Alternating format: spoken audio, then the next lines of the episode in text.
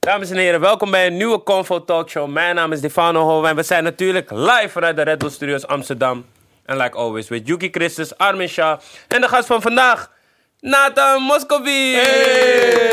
Tevens ook Vanos zijn manager. Heel grappig dit. Grappig, hè? Hilarisch. Ja, ja, Ja, ja. Super Nu grappig. kan ik hem alles vragen wat ik ooit wil vragen zonder dat het raar is. On the spot gewoon. On the Hoe, spot. wa- hoe vind je hem als manager?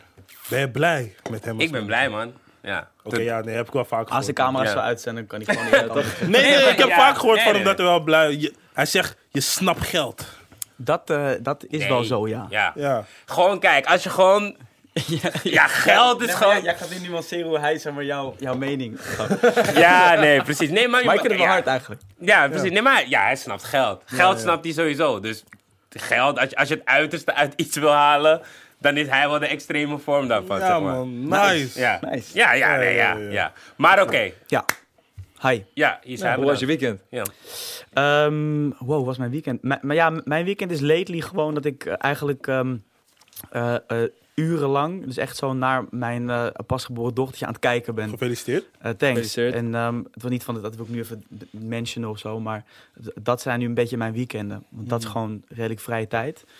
En ehm, ik probeer wel echt, daar, ik, wil daar, ik wil dat niet missen, dit eh, stadium waarin elke week je verandering ziet. Zeg maar. Dat is mijn, mijn angst, zeg maar, met werken de hele tijd. Dat je opeens, dat ze opeens drie is of zo. Weet je Ja. wel. Dat ze loopt en dat je dat Ja, hebt gemist. En ja. dat je gewoon die, die vader bent van, eh, die er niet was. Heb jij Ja. dat meegemaakt? Oh, dit gaat zomaar diep, man. ja, ja, gewoon... Ook een strekbeen. eh. eh, nee, ehm, je hebt een vader gehad, Bram Moskowitz, voor de mensen die niet weten. Ja. Die wel echt gewoon een van de grootste, bekendste advocaten van, eh, van eh, Nederland-België was. ja, klopt. En ik neem aan dat je dat alleen eh, hoort als je vaak werkt. Dus- Ja, nou ja, ehm, eh, hij, hij was gewoon wel minimaal even druk als, als ik nu ben. En dus zelf voor kies om hoe druk ik wil zijn. Ehm, en, maar hij, eh, hij deed dus hetzelfde, zeg maar. Hij was er wel gewoon in zijn eh, weekenden en andere momenten was hij er gewoon vol. Maar ik heb helaas wel een beetje het verkeerde voorbeeld gehad... dat ik aan tafel zat als kind te eten en dat hij werd gebeld. En dan, hij moest uiteraard met zijn type cliëntelen ook weglopen dan. Ja. En ehm, ja, als een artiest belt en het is een spoedje, dan loop ik wel weg van tafel. En Ja. dat- ik wilde vroeger nooit zo worden, maar dat ben ik nu opeens wel. Zeg maar. Ja. Ja. Maar ja, verder gewoon in je, in je spare time moet je gewoon met je familie zijn. En dat is een hele diepgaande antwoord op eh, jouw op die vraag wat ik in het weekend doe. nu, Nou, zeg maar. Ja, ja, ja, ja, ja. Begon met het weekend. En Ja, Ja, nog een paar biertjes ja. of zo. Ja, zeker. Zeker. nice. Ik probeer elke dag een beetje te drinken. Gewoon. Wat? Hoezo? Om het te compenseren? Of Ja, om ook, ja, gewoon om, om zeg maar, ik, ik kan niet meer heel heavy uit of zo. Ja, dat ik echt om zeven uur thuis kom en dan Ja. ligt jouw dochtertje daar. Dat, is, dat vind ik gewoon te, te random. Ja. Dus ik probeer dan nu heel vaak een beetje uit eten te gaan en dan daar... Een goed wijntje te drinken, uit een goed jaar. Ja, ik ben, ik ben opeens, ik, ik, ik ben opeens gewoon echt vader geworden. Zo. Ja? Ja. Gewoon Oh, je moet meekomen naar. Verhalen, man. Wordt wel goeie. Ja, ik ben er zeker bij. Oh ja? Oh, ik, maar ik kan dus op bepaalde evenementen en gelegenheden... kan ik al ver van tevoren een soort application bij mijn vriendin indienen. Ja. Van, en dan, dan ben ik weg. Zo. Ja, Ja, dat is de live. Oké, nice, man. Ja. Wauw. Maar was, was dat voor haar ook, ook wennen natuurlijk? Want ja, je- management is 24 uur werk. Eigenlijk, Ja. Het- je hebt niet echt per se vrij. Dus was het ook wennen van, nou ja, als je gebeld wordt, dan moet je echt weg. Voor mijn vriendin bedoel je? Ja. Ja, ehm, het was zeker voor haar wennen. Aan de andere kant, ik ga nu iets van zes en een half jaar met haar. En zij was er eigenlijk wel bij toen het echt soort van echt heel erg druk werd. Ja. En dus ook nog heel kort daarvoor. Dus zij heeft soort van die shift heel erg meegemaakt. Daardoor, dat hoor je toch altijd, daardoor weet ik ook zeker dat zij mijn, eh, mijn, mijn droomvrouw is. Omdat zij daar ook echt helemaal in beginsel was. Ja. Ehm, en eh, zij, dus zij heeft dat ook zelf geleerd om eh, mee om te gaan. Maar ja, het wel tot overmaat van frustratie natuurlijk heel Ja, vaak. En ja, die, die discussies zijn normaal, maar die, ja, ik denk dat geen enkele vrouw of man dat heel erg accepteert. Zeg maar van, oké, je mag de hele tijd werken. Ja. Nee, ja, Ja. natuurlijk. Oké. Welk hair product gebruik je? Ja, ik keek ook van haar zit al goed, Ik man. heb fucking dik haar en ik heb dit kapsel ooit gehad. En ik moest altijd twee, drie dingen erin doen voordat ik het zo kreeg. Dus ik vroeg Ik zit van, dus na te denken nu eh, wat ik. ehm, eh, het is in ieder geval een merk wat je gewoon eh, bij, alleen bij een kapper kan kopen. Dus zo'n Ah, soort van ja, segment hoger. Maar het is, eh, ja shit, super triest, ik weet het niet. Ah, Het is, het is Maar je weet het gewoon niet. Nee. Oh, ik dacht, hij wilde geen promo maken. Ja, dat wil ik wel. Vind ik leuk. Als ze me daarna dan mailen, zeg maar. Dan, dan kan ik eindelijk een keer zelf die- dat soort Ja, dingen. ja, ja, ja. Maar, maar ehm, eh, nee, oké, fuck it, ik weet het niet. Nee? ik Nee? weet het niet. Nee. Shit. Oké. Nee. Oké. Ik ga je laten vragen. Maar het is één op die guy die eh, Captain America speelt. Weet die man? Ken ik niet. Ik weet niet. Die guy, hij is wel grappig. Maar hij heeft ook mooi haar. Hij is gewoon dik Zelfde- en bruin, no Zelfde homo. body ook? Zelfde Nee, chest? dat niet. Oh, Zeker niet. Nee. Maar je Nee, maar komt er wel. mat. Je, de meeste mensen die het kaps hebben, dit- dan is het heel erg glad, toch? Dan hebben ze een soort gelpot. Maar Ja, dit is ja, echt ja. mat, zeg maar, ja, gewoon... dat, maar dat, ja. Ik had dus vroeger als, weet ik veel, 14 jaar had ik dus echt gewoon gel in. En dat werd dan Ja. hard en Ja, glanzend. juist. Ik vond Ja. het toen heel hard. Ik weet niet waarom. Ik hoop, ik hoop dat ik dat nooit meer in mijn leven ga, ga denken. Maar toen wilde ik dus nooit meer daarna terug. Toen heb ik gewoon soort crème. Ja, het is gewoon grijze. Ja, mat. Het moet mat zijn. Dat, is, Ja. dat ziet er natuurlijk uit. Ja, man. Oh, niet Met- gedacht dat over zijn haar zo. Echt, man. Maar ja, nice, we gaan naar verschillende detail, elk detail. regionen. Ja. Nou, dan gaan we even naar het begin. Hoe en wanneer ben je begonnen met managen? Ehm, ik ben, eh, ja, dus ongeveer eh, zes en een half jaar geleden, denk ik nu, bijna zeven jaar, ben ik eigenlijk eh, redelijk plots ingerold, omdat ik eh, kwam van het Barlees Gymnasium. Ik wil even erbij mensen het gymnasium. Maar ik keek echt alles af. Het hoogste wat je Ja. kon hebben op middelbare Je Ik keek keek- alles af. Ik keek echt alles af. Dat durf ik ook nu gewoon voor uit te komen. Ja, maar en het is wel eh, gelukt. ja, het is wel gewoon gelukt. hè, Maar het, het afkijken, daar was ik gewoon echt heel succesvol in. En ik, ik kon ook wel een beetje, maar ik was wel gewoon die 5,5 guy. En ehm, ik kwam toen eh, op het eh Barreus, kwam ik eh, Geza Wijs tegen, eh, acteur. En hij zat zes jaar boven mij, dus hij ging zeg maar net weg toen ik er net opkwam. En ik was met hem bevriend geraakt. Eh, hij was eh, toen ook al enigszins bekend en hij deed altijd gewoon super lief. Wat ik heel hard vond aan iemand die ik toen heel bekend vond, maar wel gewoon tegen een brugpieper gewoon chill deed. Maar hoe, hoe kwamen jullie in contact? Hoe kwam hoe Eh, kwam de zesde klasse met een eerste klasse in Ja, aanraking? le- letterlijk gewoon eh, soort eh hij is gewoon bij de kluisjes of zo, zeg maar. En Ja. hij, hij was gewoon een van de weinigen die al zoveel verder was, terwijl ik echt met mijn rugzak die bijna achterover viel. Ja. Zo daarbinnen kwam die gewoon heel leuk en vriendelijk deed en je begroette. En toen, hij gaf toen ook al van die, eh, van die feestjes, klassefeestje. En toen ben ik een keer naar Paradiso. Dan voelde ik me echt zijn beste vriend al. En toen ben ik soort van helemaal naar hem toegelopen aan het podium zwaaien. Hey. Op je dertiende ging je naar Paradiso. Ja, zeer Wow. zeker. Zeer Wauw. zeker. en Oké, en toen, ehm, ja, hij gaf toen echt net maar, eh, feestjes daar. En, ehm, ehm, en toen, eh, en dat kon natuurlijk super ongemakkelijk worden, maar in plaats daarvan zag hij mij en toen liet hij me zo mee eh, backstage. Het was mijn soort eerste ervaring in die scene en ik vond het helemaal geweldig. En dat, daar is gewoon Welk jaar was vriendschap. Eh, poeh. 2013. Nee, daarvoor. Hij was het in de eerste. ja, nee, 2013. ja, nee, In de eerste 2000 klas, Oh, bro. wauw. nee, 2006? nee, ik, ja, dat denk ik. Ik ben, ik ben nu 26, Ja. dus 2006, 2007? niet goed in de hoofdrekening. In ieder 2006, geval, 2007. in de eerste van mijn... Ja, ik, ja zoiets. Ja, Dat denk ik. 2006. Ja. Ja. Oh mijn god, zat je 2006 in de eerste? Wauw. Hij is 26. Oh ja, dit zei je net, ja. Ja. ja. En eh, ja, daar, is gewoon, da- daar, daar ontstond gewoon een vriendschap uit. En toen eh, ben ik hem gewoon blijven spreken. En daarna, eh, toen ik een beetje klaar aan het zijn was bij het Barlees en een studiekeuze moest doen, ben ik voor bedrijfskunde gekozen aan de VU. Wat volgens mij iedereen die niet weet wat hij wil, maar wel wil ondernemen. En ehm, dat heb ik gewoon één jaar gedaan. Maar in datzelfde jaar heb ik gewoon de moed verzameld om Geza gewoon te vragen van... Yo, laat mij gewoon shit voor je doen. En eh, hij was volgens mij... Want hij draait ook als DJ en hij was heel erg ontevreden bij zijn toenmalige agency. Want, want even, even terug, want werd het jou niet een beetje in de schoot geworpen om rechten te gaan doen? Want je Nou, vader natuurlijk. In de schoot geworpen is gewoon eh, nog lief gezegd, zeg maar. Het, werd- het werd, het werd Daarom, wel... ja. Maar het, eh, nee, oké, da- daarmee doe ik misschien mijn vader tekort. Hij heeft dat nooit verplicht. Maar hij, Ja. hij zei wel, ik zou het heel leuk vinden. Ik zou het, Ja, hij, ja, hij kwam met die mentale pressie, zeg maar. Maar zit ook een beetje in de familie, toch? Volgens mij, of niet? Ja, le- letterlijk gewoon die hele kant van... Nee, sterker nog, mijn moeder is ook zelfs jurist. Dus Oh. gewoon, alle, gewoon super juridische family. Ja. En eh, het, het werd wel... Het werd niet verwacht, maar het, het werd, zou wel worden gewaardeerd als Ja. ik dat ook zou doen. Ja, ik krijg geen bullshit contracten dus. Nee, zeker niet. zeker niet. Zeker niet. Nee, maar hij... Nou, op zich is dat, dat ook wel een mooi brugje, want dat speelt rond diezelfde tijd. Ehm, eh, de reden dat ik er definitief niet voor heb gekozen was A, omdat ik gewoon niet kon studeren. Gewoon te afgeleid. Niet in, niet, eh, ik ben veel liever iemand die gewoon autodidact dingen gewoon Ja. zelf oppikt. Ehm, en ook omdat het punt dat mijn carrière startte, ehm, was letterlijk het punt dat die van mijn vader werd beëindigd. Met gewoon heel veel negatieve bombardie in het nieuws. En ehm, of wat nou eh, terecht of onterecht was en wat iedereen daarvan vindt, dat was voor ons als familie zo'n bizarre impact. Dat er ook letterlijk, durf ik gewoon wat zeggen, opeens gewoon geen geld meer was.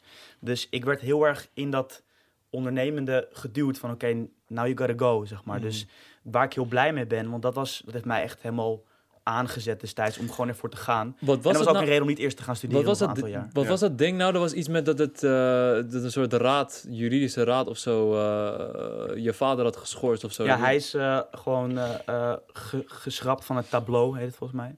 En dat houdt in dat je gewoon, eh, ja, je hebt gewoon een, een orde van advocaten. Ja. En die bepalen of jij verder mag. Wat ik een beetje een redelijk sceptisch eh, systeem vind. Want dat zou inhouden dat, weet ik veel, als, als je profvoetballer bent, dat andere profvoetballers mogen besluiten. Ja, jij mag in de game Ja, blijven. ja, ja. Ja, ja. Dus het is niet helemaal fair. Maar ja, anyway, dat, dat is toen gewoon gebeurd. Maar dat was voor jou het laatste druppel van, nou, ik, als ik dan ooit dacht aan rechten, dan eh, is Is dit het in ieder geval een reden om dat niet te ja, doen. ja of, of überhaupt gewoon eh, studeren. Want ik had gewoon die tijd niet meer. Ik moest gewoon geld gaan verdienen. Mm. En, en ik dacht van, ik ga... Oké, ik, ik ben al niet een soort studiebol. Ik, ik ga gewoon nu ondernemen. En met mezelf eh, voor de geest houden dat ik altijd nog kon studeren. Maar ja, Ja, je weet ja. daar wel het antwoord op. zeg maar. Ja, ik heb het nog steeds in mijn geest. ja. Nee, maar dan heb ik een vraag. Hè. Want kijk, zeg maar...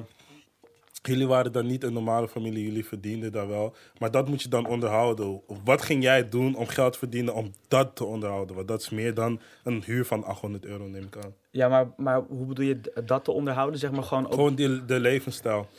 Ja, nou ja, goed. eh, niet Hij is gewoon jong? Hij is gewoon jong, toch? Ja. Daar ben je niet echt mee bezig. Ik was toen, ik. eh, ik was toen 18, 19. Ik, Ja. dacht, ik dacht toen niet van, oké, ik wil precies nu hetzelfde eh, leven Ja. als, als ik kon leven als, als kind van eh, eh, ouders die gewoon, Mhm. gewoon goed geld verdienen.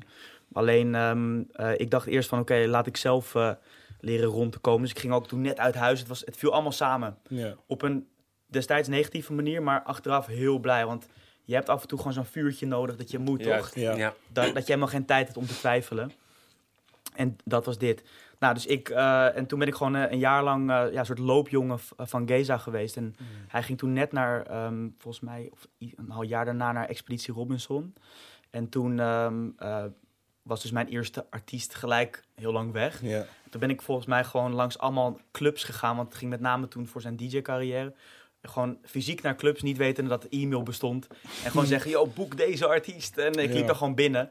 Ehm, en daar kwam ook helemaal niet heel veel uit.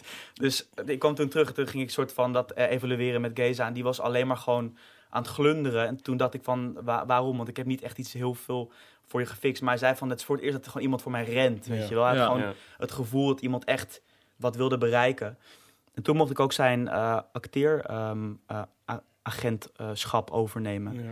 En toen eh, werd ik echt in het diepe gegooid, want dan moet je opeens papierwerk en contractwerk en dan moet je gaan onderhandelen. Dat is anders dan een DJ-boeking afronden. Mhm. Ja.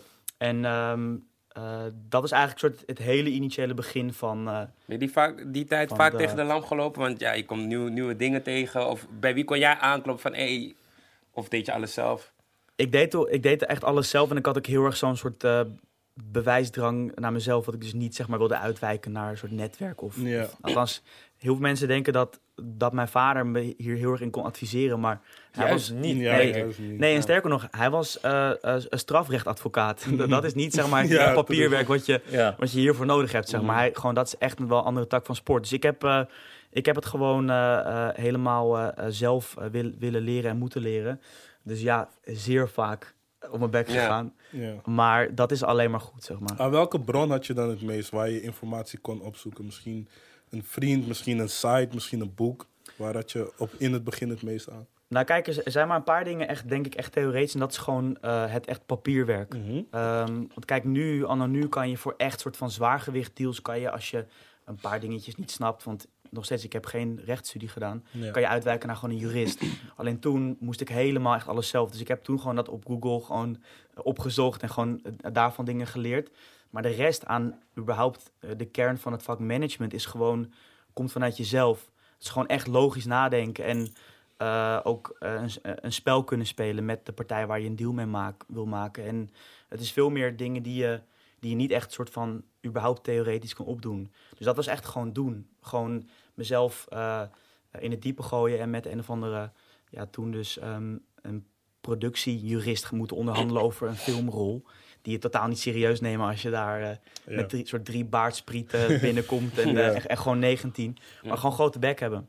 Dat, dat was wel misschien het, het- Veel bluffen, denk ik, hè? ja, heel veel Ja. bluffen. Want weet je nog misschien wel, wellicht het eerste wat je hebt soort van binnengehaald, of de eerste onderhandeling, waarvan je echt zei van, hé, hey, dit is echt huge. Eh, een grappige vraag. Ehm, ik denk dat dat was, eh, het, eer- maar, maar bedoel je zeg maar money-wise? Ja, of ook, of, of gewoon dat je dacht van prestatie-wise of money-wise, of dat je gewoon dacht van, hé, hey, wow, dat ik deze heb gefixt, is wel lijp eigenlijk of zo. Nou ja, de- kijk, eh, het, het eerste wat in me opkomt, dat zal wel schijnbaar het, eh, hetgene zijn wat, wat mij dus is bijgebleven. Dat Ja. was een, eh, een hele grote soort ethos-campagne voor, eh, voor Manuel Broekman. En dat was dan met Ahold, moest je on- gaan onderhandelen van Albert Mm. Heijn. En dat was echt heel, Mhm. heel heavy. En toen was ik Ja. volgens mij echt pas drie kwart jaar bezig. Maar wederom, wat we net bespraken, gewoon grote bek. En dus niet laten merken Ja. dat je pas drie kwart jaar bezig bent. Ja, ja. Weet je wel, gewoon ook gewoon terug durven schreeuwen en zo. Ehm, nou, dat hebben wij nog heel vaak af en toe. Dat we gewoon sommige partijen moeten we naar. Maar ehm, eh, ja, dat, dat was gewoon wel heel sick. En daar kwam ook opeens echt een beetje, eh, zeg maar, ehm, budgetvrij uit die management fee. Dat ik gewoon echt kon nadenken, oké, nu moet, weet je, misschien eh, naar een kantoortje of zo. Mm. En, Oh, dit deed je allemaal nog vanuit huis? ja man, ik ben gewoon Oh. echt begonnen met gewoon letterlijk een laptop en mijn telefoon. En. En eh, ja, dat... eh, En hoe weet je, je moet ook een soort van knowledge hebben van, oké, hoeveel kan je vragen en hoeveel kan je dit hebben? Had je niet gewoon soms dat je zegt van, ja, ik wil 10.000. En dan denk je van, ja, dan- als het 5.000 is cool. En dan, dat ze opeens zeggen, ja, is goed. En dan krijg je echt van, Oh, wauw. oh shit. ja, nee, maar het, Hoe, hoe, ken dit, hoe, hoor. hoe, hoe ja, kun je die man. balans, Dit, zeg dit is echt kut, man. Ja, maar het, het, het is grappig wat jij zegt. Want eh, in principe is dat wel de manier hoe je naar een soort van eh, re- eh, soort referentiekader. Maar de creëer Af- zelf afstaan. als manager, zeg maar. Want er is niet ergens een boek waarin staat van, nou ja, als je dit hebt, dan kan je over dit En vragen. dat is nog steeds zo, hè? Als er gewoon eh, iets van een aanvraag, whatsoever, of het nou een campagne of een rol of, of, of een deal binnenkomt, dan is het nog steeds op gewoon je gut feeling en na- nadenken wat, wat jij en de artiest het waard vinden. Mhm. en iets terugkoppelen. En dat kan ook iets zijn wat gewoon persoonlijk is. Bijvoorbeeld dat de agenda zo lang dicht moet zijn... waarvoor we rekening moeten houden met dat er misschien andere klussen binnenkomen... die we dan moeten afzeggen. Je bent gewoon allemaal... Dus het, het is wat jij zegt. Het staat niet zeg maar, op internet van dit zijn de bedragen die je kan... Ja. Het is gewoon een soort vrije marktwerking. Ja. Maar inderdaad, in beginsel kom je erachter doordat ze gewoon echt schreeuwen van...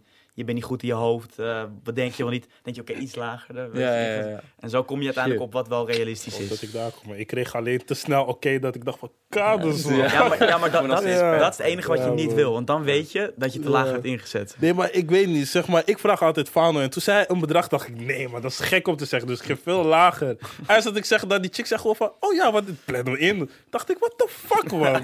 dus er, er moet een handeling komen. Er moet een, een dingetje komen, handleiding. van- Ja, en kijk, je, je kan sowieso altijd ehm, eh, beter iets hoger inzetten. eh, dat je gewoon ruimte hebt om, om te zakken. Ja. zeg maar, snap je? Want als je, als je inzet op, op waar je op wil eindigen, dan kan je, kan je daarna alleen maar zeggen van ja, Je hebt weinig speelruimte. dit is het. Ja, en, en, dan- Ja. en dan kan die deal klappen daardoor. Terwijl je gewoon, je moet, je moet altijd, ik zet nog steeds af en toe een beetje overdreven in. Ja, ja. Gewoon, zeggen jullie dit Deze man zet echt altijd overdreven in, bro. Ja, maar gewoon puur Ja, kijken echt. wat er gebeurt. Ja, Precies wat jij zegt. Dit bliepen we er ook voor de rest uit. Ja, ja, shit. eh, iedereen. Ja, eh? Ja, niemand, ja, ja. eh, maar- wat dreef jou? Want zoals je al zei, van, ehm, je, je, rende vaak voor, eh, voor die mensen, maar wat, wat, wat, wat was die drijfveer? Waar, wat was je goal? Of was het gewoon meer in het moment dat je zo erg fanatiek aan het managen was opeens? Ehm, ik denk dat ik eh, er gewoon achter moest komen dat ik, eh, waar ik ook echt dankbaar voor ben, het geluk heb gehad dat ik in iets ben gerold, wat me wel ook echt goed lag.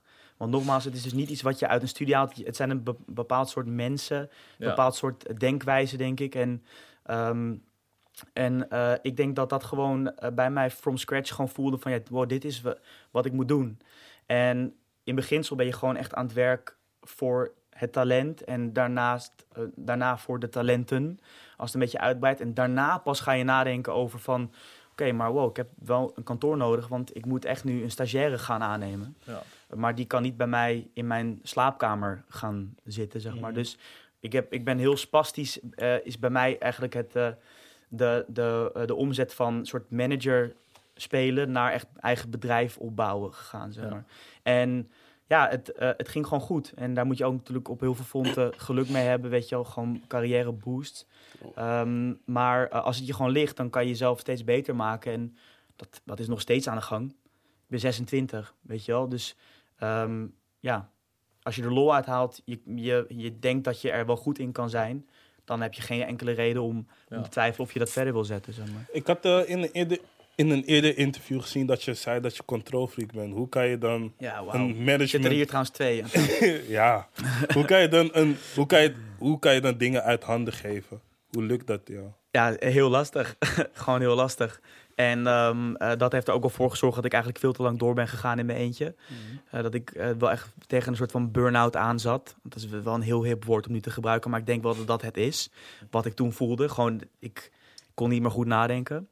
Omdat ik dus echt dacht van nee, ik moet gewoon in mijn eentje. En de, de, de artiesten willen ook met mij werken. Weet je wel zo. En een soort totale angst om, ehm, om te delegeren. Alleen na een tijdje kreeg ik het dus zo druk dat het zelfs de kwaliteit van mijn werkzaamheden ging afnemen. Dus toen werd ik gewoon geforst van oké, ga je dit echt aanhouden en gewoon heel soort narrig zijn? Of ga je gewoon openstaan voor mensen in je team en andere ehm, meningen? En zo is het eigenlijk een beetje gegroeid. En ehm, ja, dat is natuurlijk gewoon nu, nu zou ik nooit meer daarin willen, willen wisselen, want we kunnen veel meer bieden aan Ja. een artiest. Alleen je moet dat echt zelf even als control freak eh, hard onder ogen komen, zomaar.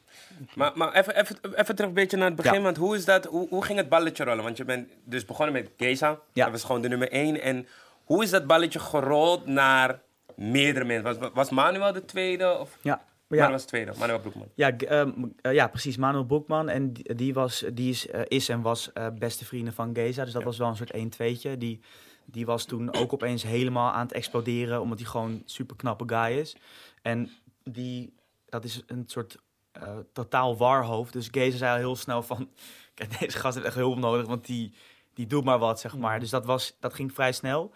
En daarna kwam volgens mij ehm eh, Sigrid ten Apel erbij. Actrice van Penosa onder andere, dat meisje. En ehm, eh, toen was ik opeens een soort van eh, mini-acteeragentschap. En dan ga je nadenken, oké, maar eh, eh, leuk, maar hoe werkt het dan precies? En eh, wil ik wel alleen in deze branche blijven? Want ehm, niet om die branche af te doen, alleen het is als je het vergelijkt met de muziekindustrie als agent, als manager heel boring. Want je bent alleen maar bezig met papierwerk. Want een, ehm, een castingbureau belt jou gewoon en die zegt: kan deze acteur of actrice komen eh, casten? En dan is het ja of nee. En daarnaast gewoon: oké, dit is bedrag, papierwerk, that's it. Je kan niks als manager creatief bijdragen Ja. aan de persoon van de acteur, want hij vertolkt iets anders, niet zichzelf, zeg maar. Ja. Dus je kan hooguit een beetje over zijn Instagram nadenken. Maar dat, ik vond dat dus niet heel eh, eh, niet spannend genoeg om dan helemaal daarin te blijven. Dus ja, dan ga je al vrij snel een beetje soort luisteren, eh, letterlijk en figuurlijk, naar gewoon de muziekindustrie. Waar je natuurlijk als manager wel echt in elk front, ook creatief, heel erg goed kan meedenken. Mhm. En eigenlijk toen kwam eh, Jorik eh, op mijn pad. En die, ehm, die kende ik al, van letterlijk het niet binnenkomen in clubs allebei. Ja. En wij gingen gewoon dan voor de deur gewoon zuipen. En dat was dus gewoon echt super vriendschappelijk. En, Welke club was dat? eh, ehm, de meeste keren kwamen wij niet binnen in de Jimmy, Woo. en, eh, maar ook gewoon in best wel shit dat we ons best wel een soort van eh, aangeslagen voelden. Dat we zelfs daar niet binnenkwamen. Bubbels. ja, ja, nou letterlijk gewoon, eh, de- gewoon een kleine cooldown eh, Ja. surprise bar. Maar waarom Dubbel. niet? Ja, Of- om, omdat wij toen... Ja, trouwens, ik moet wel even een soort in de tijd praten. Toen Ja. waren wij dus echt wel een stuk jonger weer, hè. Ah. Toen waren wij gewoon ook iets van eh 14 of zo, zeg maar. Ja. Oh. Wat? Ja, Bro, wat voor leven hadden jullie dat jullie ja, op 14 dat ja. de club willen of wat? Ik denk echt dat... Ik doe- Want hij is twee jaar jonger. Ik denk, Ja. ik denk echt dat ik toen maximaal 16 was. En Mhm. hij dus iets van 14. Mm. Ja, maar hij, hij, hij gaat sinds zijn eerste paar maanden al uit. Gewoon, het is Jorik. Ja, ja. Ja. en, eh, en dus er, er was al een bepaalde vorm van vriendschap. Daarna hebben we elkaar een tijdje niet gesproken. Niet om bepaalde redenen, maar gewoon eh, nou, uit Het was elkaar. gewoon- Ja. En toen opeens, toen ik managertje aan het spelen was, was hij dus eh rappertje aan het spelen, om het zo te Mhm. zeggen. En toen had hij volgens mij net meegedaan aan, eh, Cypher? aan Ali B op volle toeren. Oh. En, Ah. en ja, ja, Danny ja. Ja. Ja. En ehm, eh, toen eh, belde ehm Jorik mij op een dag om gewoon te gaan lunchen als vrienden. En toen is eigenlijk daar een beetje ter sprake gekomen. Ik kon toen opeens ook al met mijn ervaring wel uitleggen dat ik wel een beetje de know-how kende.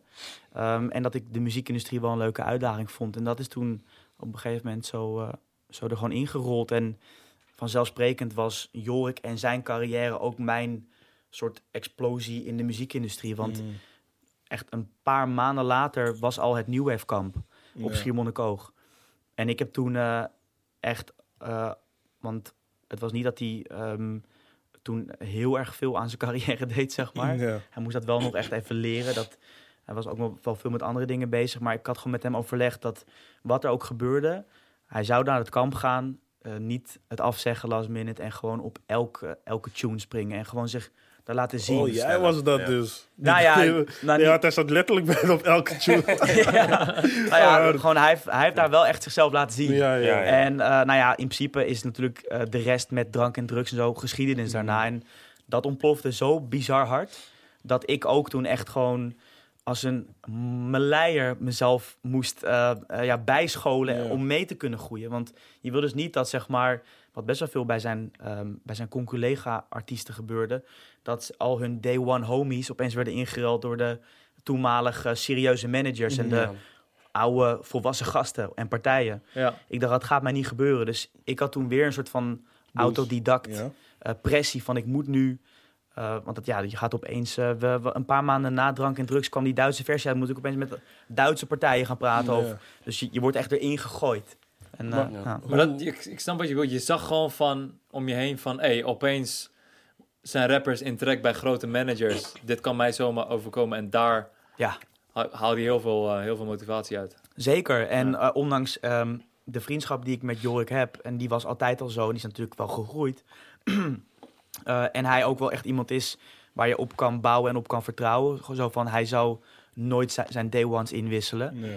eh, voelde ik natuurlijk wel een enorme urgentie om mezelf op het niveau waar hij qua populariteit was te schalen als manager. Want je wil niet dat, dat, dat jouw artiest het gevoel heeft van ja, oké, het is wel een vriend van me, maar Ja. de- de- deze guy kan helemaal niet. eh, ja, dus ik, ik zeg niet dat hij mij zou hebben ingewisseld. Ja. Dat weet ik namelijk niet. Alleen ik denk wel dat het heeft bijgedragen aan onze band dat ik gewoon ook heel hard ging Ja. rennen opeens. En Ja. ging leren. En, ja. Maar ben je dan niet bang dat je andere artiesten mogelijk het gevoel geeft dat Lil Kleine altijd de prio is, omdat jullie een, een, en een vriendschap en hij het langst als muziekartiest bij jou is? Nou ja, ik denk dat, dat elke partij, maar dat is ook is bij, is bij een label precies hetzelfde. Elke partij heeft een bepaald eh, gezicht wat wordt gevormd door de eerste succesvolle artiest daarbinnen. Daar ontkom je niet aan. Alleen, ehm, eh, kijk, wa- wat ik met Jorik heb, dat is gewoon heel bijzonder, omdat wij echt zo samen zijn gegroeid, zeg maar. En dat is een stukje geschiedenis wat niemand afpakt.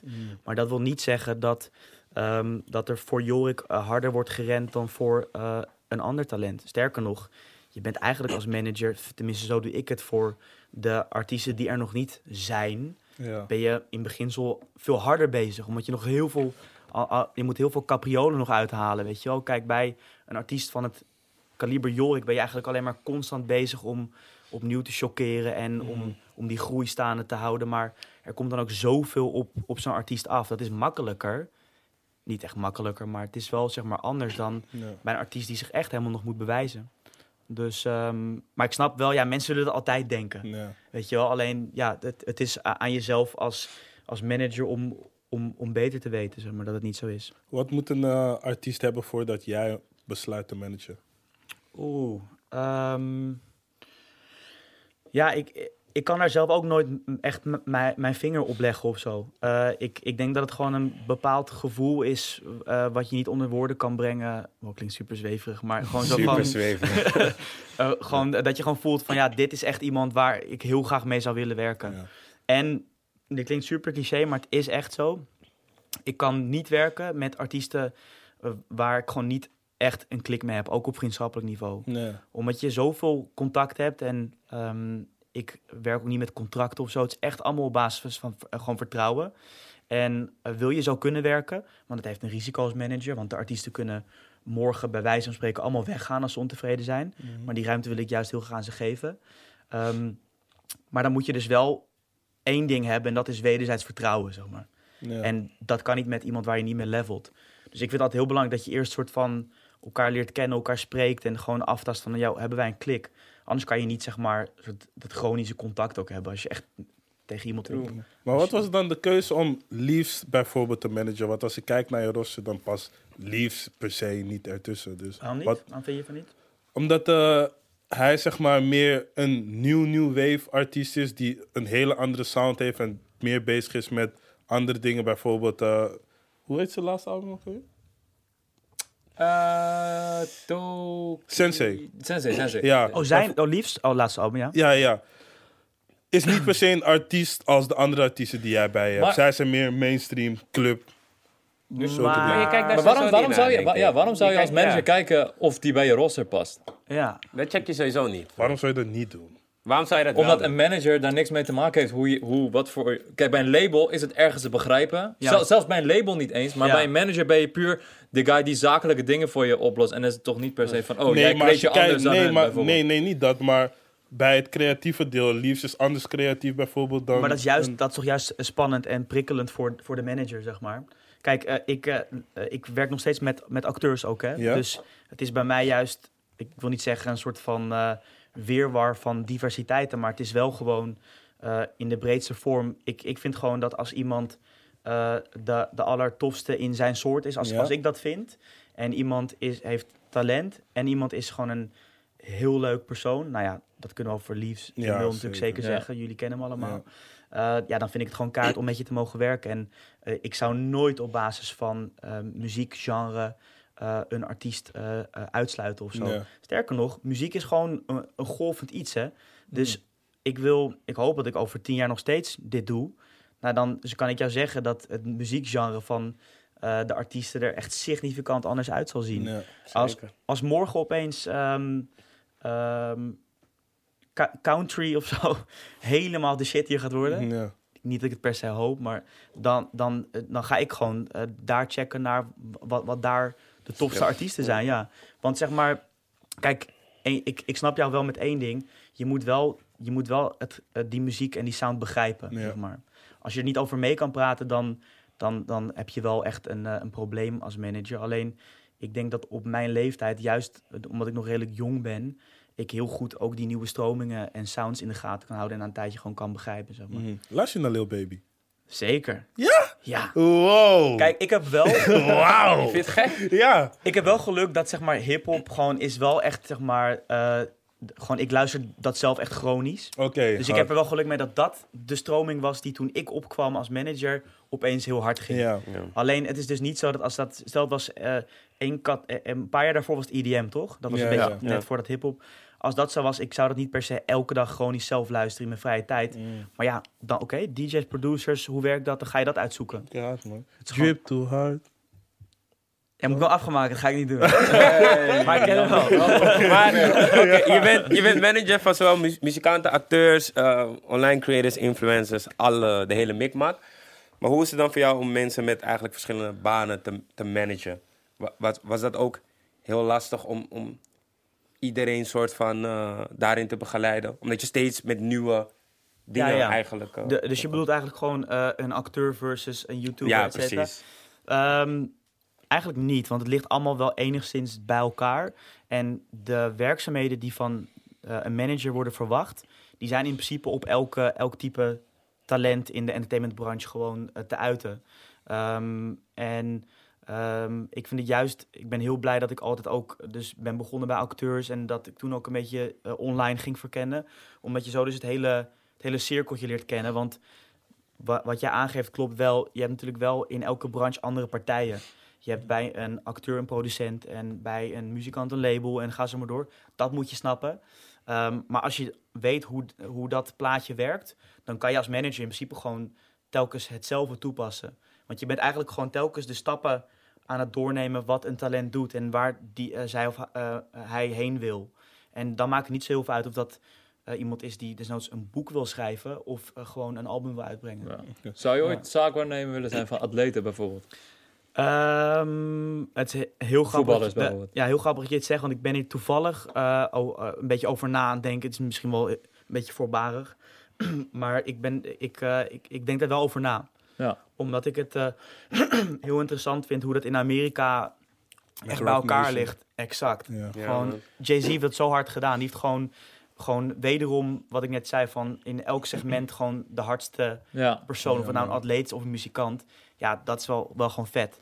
En je hebt natuurlijk ook gewoon in Amerika nu partijen waar zowel UFC-vechters zitten als ook gewoon rappers. Super breed.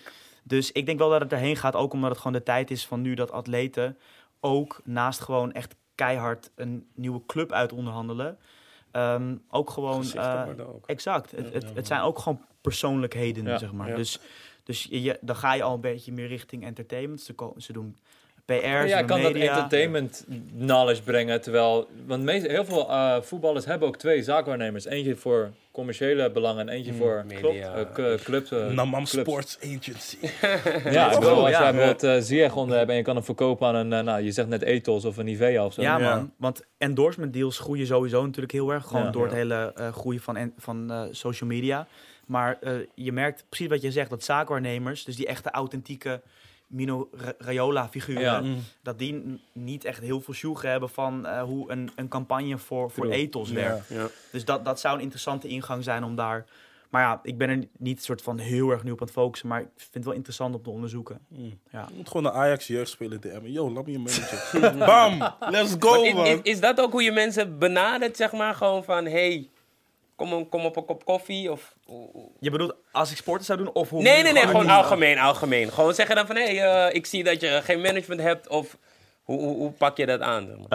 Eh, ja, eigenlijk gewoon zo. Gewoon heel clean. En ik eh, doe het wel van, altijd gewoon vanuit mezelf. Maar het, het kan gewoon echt van eh, sliding in de DM tot aan gewoon een net mailtje zijn. Ja. Eh, het is maar wat voor contactgegevens ik vind. Ja. En ehm, dan stuur ik gewoon een berichtje. Eh, of, of ik word uiteraard benaderd. Ehm, en, dan, eh, en dan ga je gewoon een keer afspreken. En je hoort wat meer over de plannen. En je wil uiteraard, als het een muzikant betreft, wil je muziek horen. Daar begint het natuurlijk mee. En eh, ja, dan... Het, ja, het, het, moet je de muziek zelf hard vinden? eh, Of moet je horen dat er eerder iets is? begrijpen. Je ziet de potentie in, denk ik. Ja. Of zo. Ja, maar soms, Ja. Misschien, Ja. ja. misschien hoor je het niet, maar hoor je wel dat het publiek... Maar ik vind Ja, gek genoeg, zeg maar, ik vind muziek al wel hard als ik hoor dat dit gewoon in dat segment en in dat muziekgenre Mhm. van goede kwaliteit is, zeg Ja. maar. Dan, dan denk ik van, oké, dit is hard. Ja, Het, het gaat er echt niet om wat ik gewoon eh, in de avond zelf luister of zo, zeg maar. ja, Ja. precies. Eh, Heb je vaar nog gefixt dan? Hm? Heb je vaar nog gefixt? Ja, Gefixt. gefixt. Ja. Shit, nou ja, als ik dat eh, mag zeggen, daar heb ik heel erg mijn best voor gedaan. Ja? Ja, Hij heeft wel gestreden. ja. Ja. Nee, wij, ik heb, ehm, wij, wij hebben, hoe lang geleden is het nu? Twee jaar of zo? Wel. De eerste keer? De eerste... Ja, de aller... Nee, ja, oh, inderdaad. eerste keer, wauw. Alle, Nee, ja, ja, nee, nee, echt, hier komt wat hoor. Oké, anyway, Nee. gewoon echt flinke periode geleden. Ja. Toen hadden we voor het eerst gezeten. En ehm, toen zat jij nog niet bij het management wat je even daartussen Nee. had gedaan. Nee, toen was je nog helemaal gewoon Toen clean, was ik toch? weer clean, ja. Ja, nou gewoon Noem je dat gesprekken clean? gehad. Nee, ja. Nee, oké, oké, anyway. Eh, en, ehm, No STD's. en gewoon heel veel gesprekken gehad. En eh, ja, wat, wat ik zeg, elkaar gewoon leren kennen. Maar hij is een totale control freak.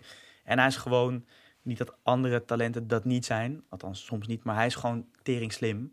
Dus ehm, dan zit je echt op hoog niveau met elkaar echt te sparren. En dan wil je wel ook eh, hem laten inzien van... dat ik er heilig van overtuigd ben... dat ik hem een bepaalde structuur kan bieden. Dat hij gewoon meer, ook al zou hij het liefst nog, nog steeds alles zelf doen...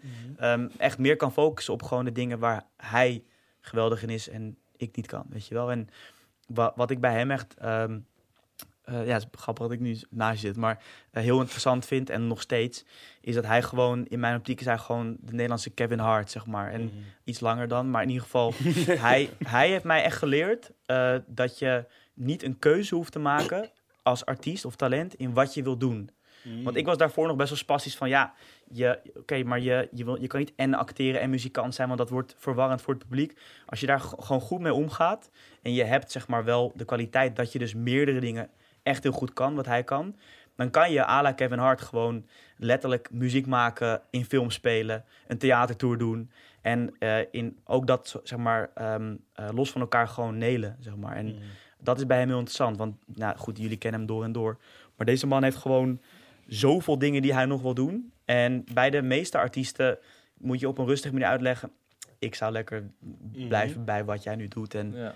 Weet je wel, gewoon hier ben je heel goed in, doe dat. Alleen, ja, dat is denk ik wel een soort nieuw soort eh, personality van, van deze tijd. Dat je dus niet een keuze hoeft te maken in waar jij eh, bekend in wil worden of ehm, wat jij wil uitvoeren. Multidisciplinair. dat, Ja, is, ja. dus dat is volgens mij echt letterlijk wat ik bij het eerste gesprek heb gezegd. Michelangelo Van, hey, bro, als je Ja, denkt Ja. dat, je, dat ik maar één ding ga doen, dan... Maar wanneer was jij overtuigd van, oké, oh ja, sorry, daar hadden we het over. Ja. Ja, Ehm, eh, ja nou, nou, lang van kort. Ik heb gewoon heel veel gesprekken met, eh, met hem moeten hebben. Hij is daar, daartussen zelfs nog, volgens mij, eh, het, andere eh, met de andere partij gaan proberen. Ehm, en eh, daarna eh, ben ik gewoon eh, hem blijven chasen gewoon. Ja. Van eh, ja, gewoon eh, echt gewoon aandringen op blijven meeten en elkaar op de hoogte houden. Maar het was ook met hem een heel fijn gesprek. Want het was dus niet zo van, joh, ik heb voor een andere partij gekozen. eh, fuck you. En dat ik ook helemaal hem soort nooit meer wilde. Nee, het was gewoon van, oké, cool. Als je gewoon geloof hebt in dat je wel echt gewoon naar elkaar toe gaat groeien. Mhm. Dan kan je ook de rust hebben om gewoon even af te wachten hoe iemand misschien, hopelijk, ongelukkig wordt. Klinkt een beetje raar. Ja. Bij een andere Ja. partij, zeg maar. En Oké. nou, daar, daarna ehm, eh, heeft hij mij dat vertrouwen gegeven. Ja. En ik heb hem eh, 100.000 euro moeten betalen om. eh, Oh, vandaag kwam die money. Hey. Maar, een wat, wat, had jou, wat had jou overtuigd dan? Ehm, ik kijk, voor, voor mij of persoonlijk, ik denk dat je management moet gewoon, je moet sowieso een, een soort klik hebben. Je, Ja. toch, je hoeft misschien niet duizend procent grapjes te zijn, maar je moet wel een soort klik hebben van, oké, ik denk echt, ik geloof in deze Zie persoon. je hem En- als grappie? Ja, ja, sowieso. Dat is wel een grappie. En, en je management moet, ook- je, moet, je moet je management kunnen vertrouwen. Want ik, ik ben ook een beetje controlfreak. Dus vind ik sowieso al lastig van, doe jij maar alles.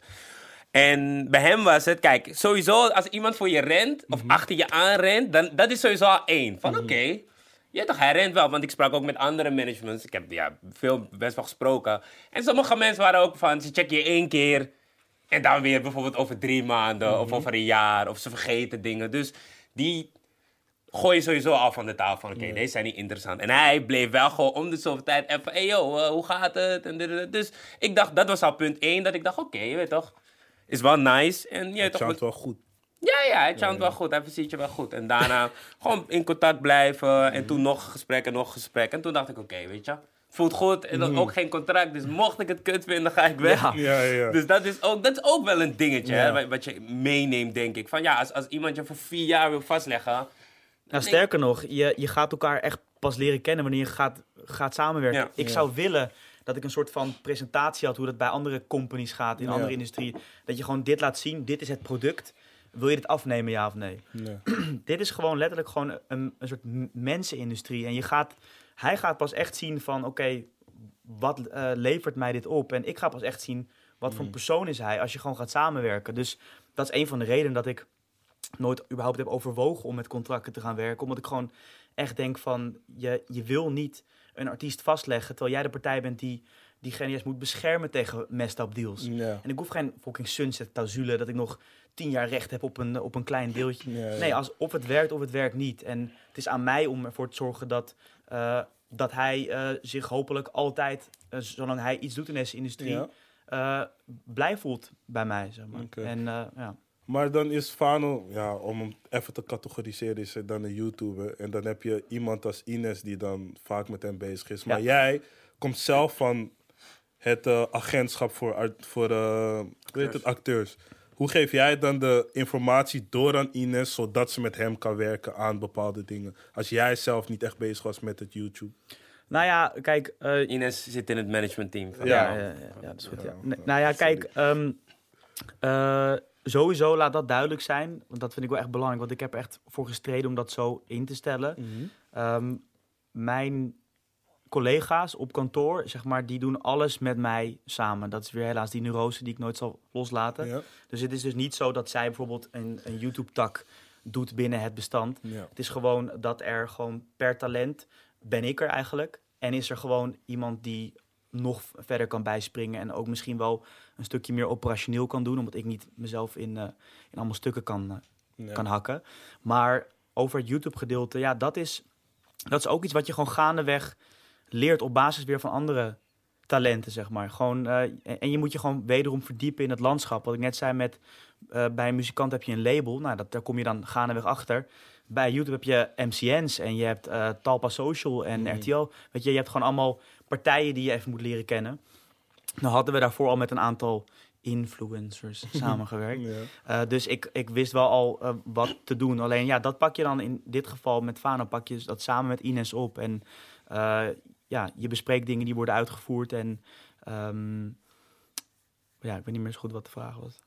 Maar Ja, in ieder geval, ja, gewoon, ja, dat, ja dat, dat is de structuur. Maar wat ik heel belangrijk vind is dat het dus niet een. terwijl je, je wil natuurlijk wel, je hebt de ambitie dat je bedrijf groeit. Dat heeft iedereen. Maar je wil dus niet eh, naar een soort situatie dat je na een tijdje een soort CEO wordt en eh, zelf letterlijk een soort van eh, zo, echt zo'n sigaarrokende manager. Dat, zo- daar, daar was ik echt altijd bang voor. Ehm, je wil, dus hoe ik het nu heb ingesteld, is dat ik zelf gewoon met de betreffende persoon die bij die betreffende artiest zit, gewoon echt samenwerk en allemaal dingen bespreken. En als er dingen binnenkomen of worden dingen uitgestuurd, dan gaat het langs mij. En zo kan mijn control freakness worden gevoed. Maar kan Mhm. ik wel, zeg maar, heb ik wel de ruimte om uh, ook Weekend dus- naar je dochter te kijken. ja, ja maar ook, ook om gewoon wel echt extra kwaliteit te leveren voor een talent, zeg maar. Want Ja. kijk, vroeger eh, had je nog wel eens eh, artiesten die gewoon zeiden van... ja, ik wil echt alleen met jou werken en dit en dat. Maar ehm, eh, eh, wie wil er nou niet een, een, eh, een heel team om zich heen, snap je? Ja. Er is gewoon een team wat, wat ik eh, realiseer, die gewoon eh, wat een extra paar eh, handen is en een extra brein, die gewoon meedenken. En naar gelang de groei van die artiest komt daar misschien nog wel iemand bij, zeg maar. Dus het is een hele andere structuur dan toen ik heel spastisch met mijn laptop onder mijn arm, dat ik ga, moet in mijn eentje blijven. En Ja. dat, eh, ja, ik, ik, ik ben echt niet de enige die weet hoe je een, eh, een, een carrière van een artiest moet leiden, zeg maar. Je wil juist een klankbord hebben. En. Ja. Wat, wat doet een manager wat mensen vaak niet zien of weten? Ehm, nou, manager, is wat we daar straks bespraken, is niet eh, wat je allemaal aan de buitenkant ziet. Want daar zie je natuurlijk, net als überhaupt, eh, alles met social media. Alleen de, de accomplishments en de Mm. mooie dingen en, en de platen en de gouden films en gaan ze maar door. wat een manager in mijn optiek doet, als je het in één zin zou willen vormen, is gewoon eh, de artiest of de acteur in zoverre ontzorgen dat diegene alleen nog maar hoeft na te denken over zijn of haar Product. job. Ja, Ja. product, precies. Dus gewoon ehm, muziek maken, ja. Volledige ontzorging. Maar dat is natuurlijk een heel breed begrip, want het gaat om dealmaking, carrière plannen, ehm, meetings houden.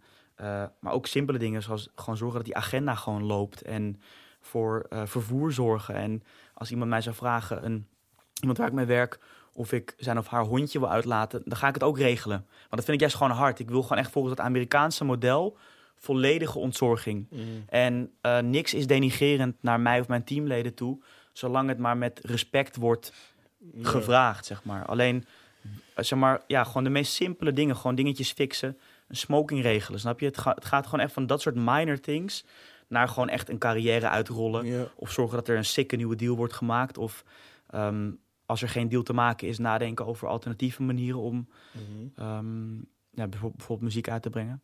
Dus ja, gewoon eh, eigenlijk alles wat ervoor zorgt dat de artiest alleen nog maar muziek hoeft te maken of een rol hoeft te vertolken. Of, ja. Maar ben je nu dan ook bezig met muziek uitbrengen?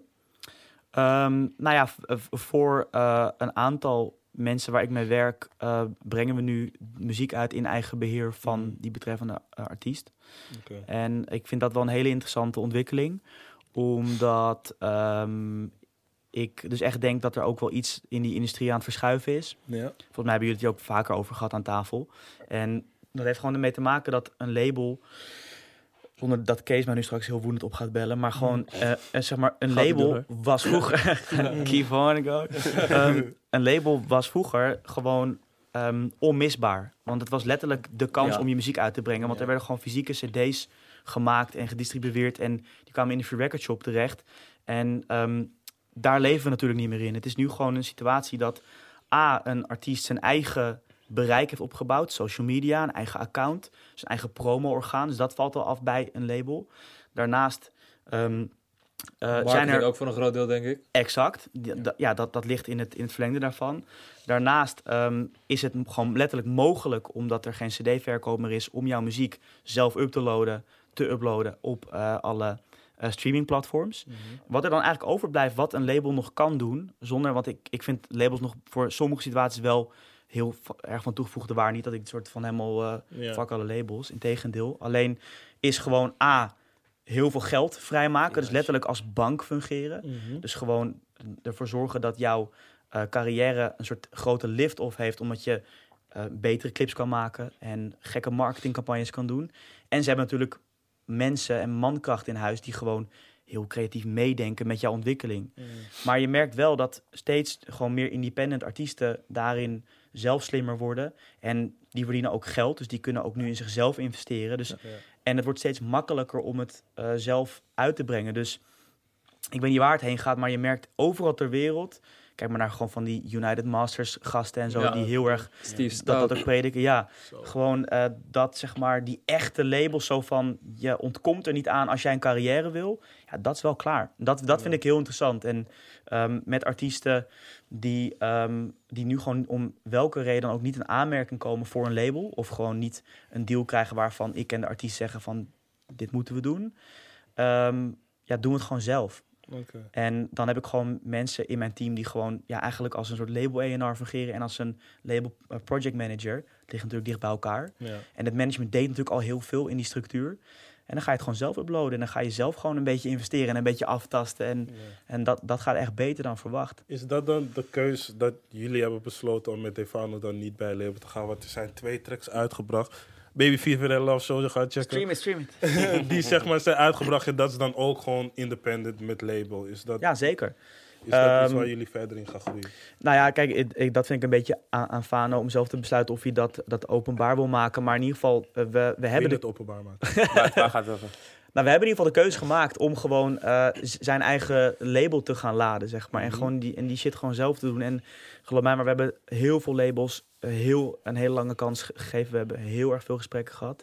Maar eh, als je er gewoon niet uitkomt, en dat is helemaal niet dan een soort van...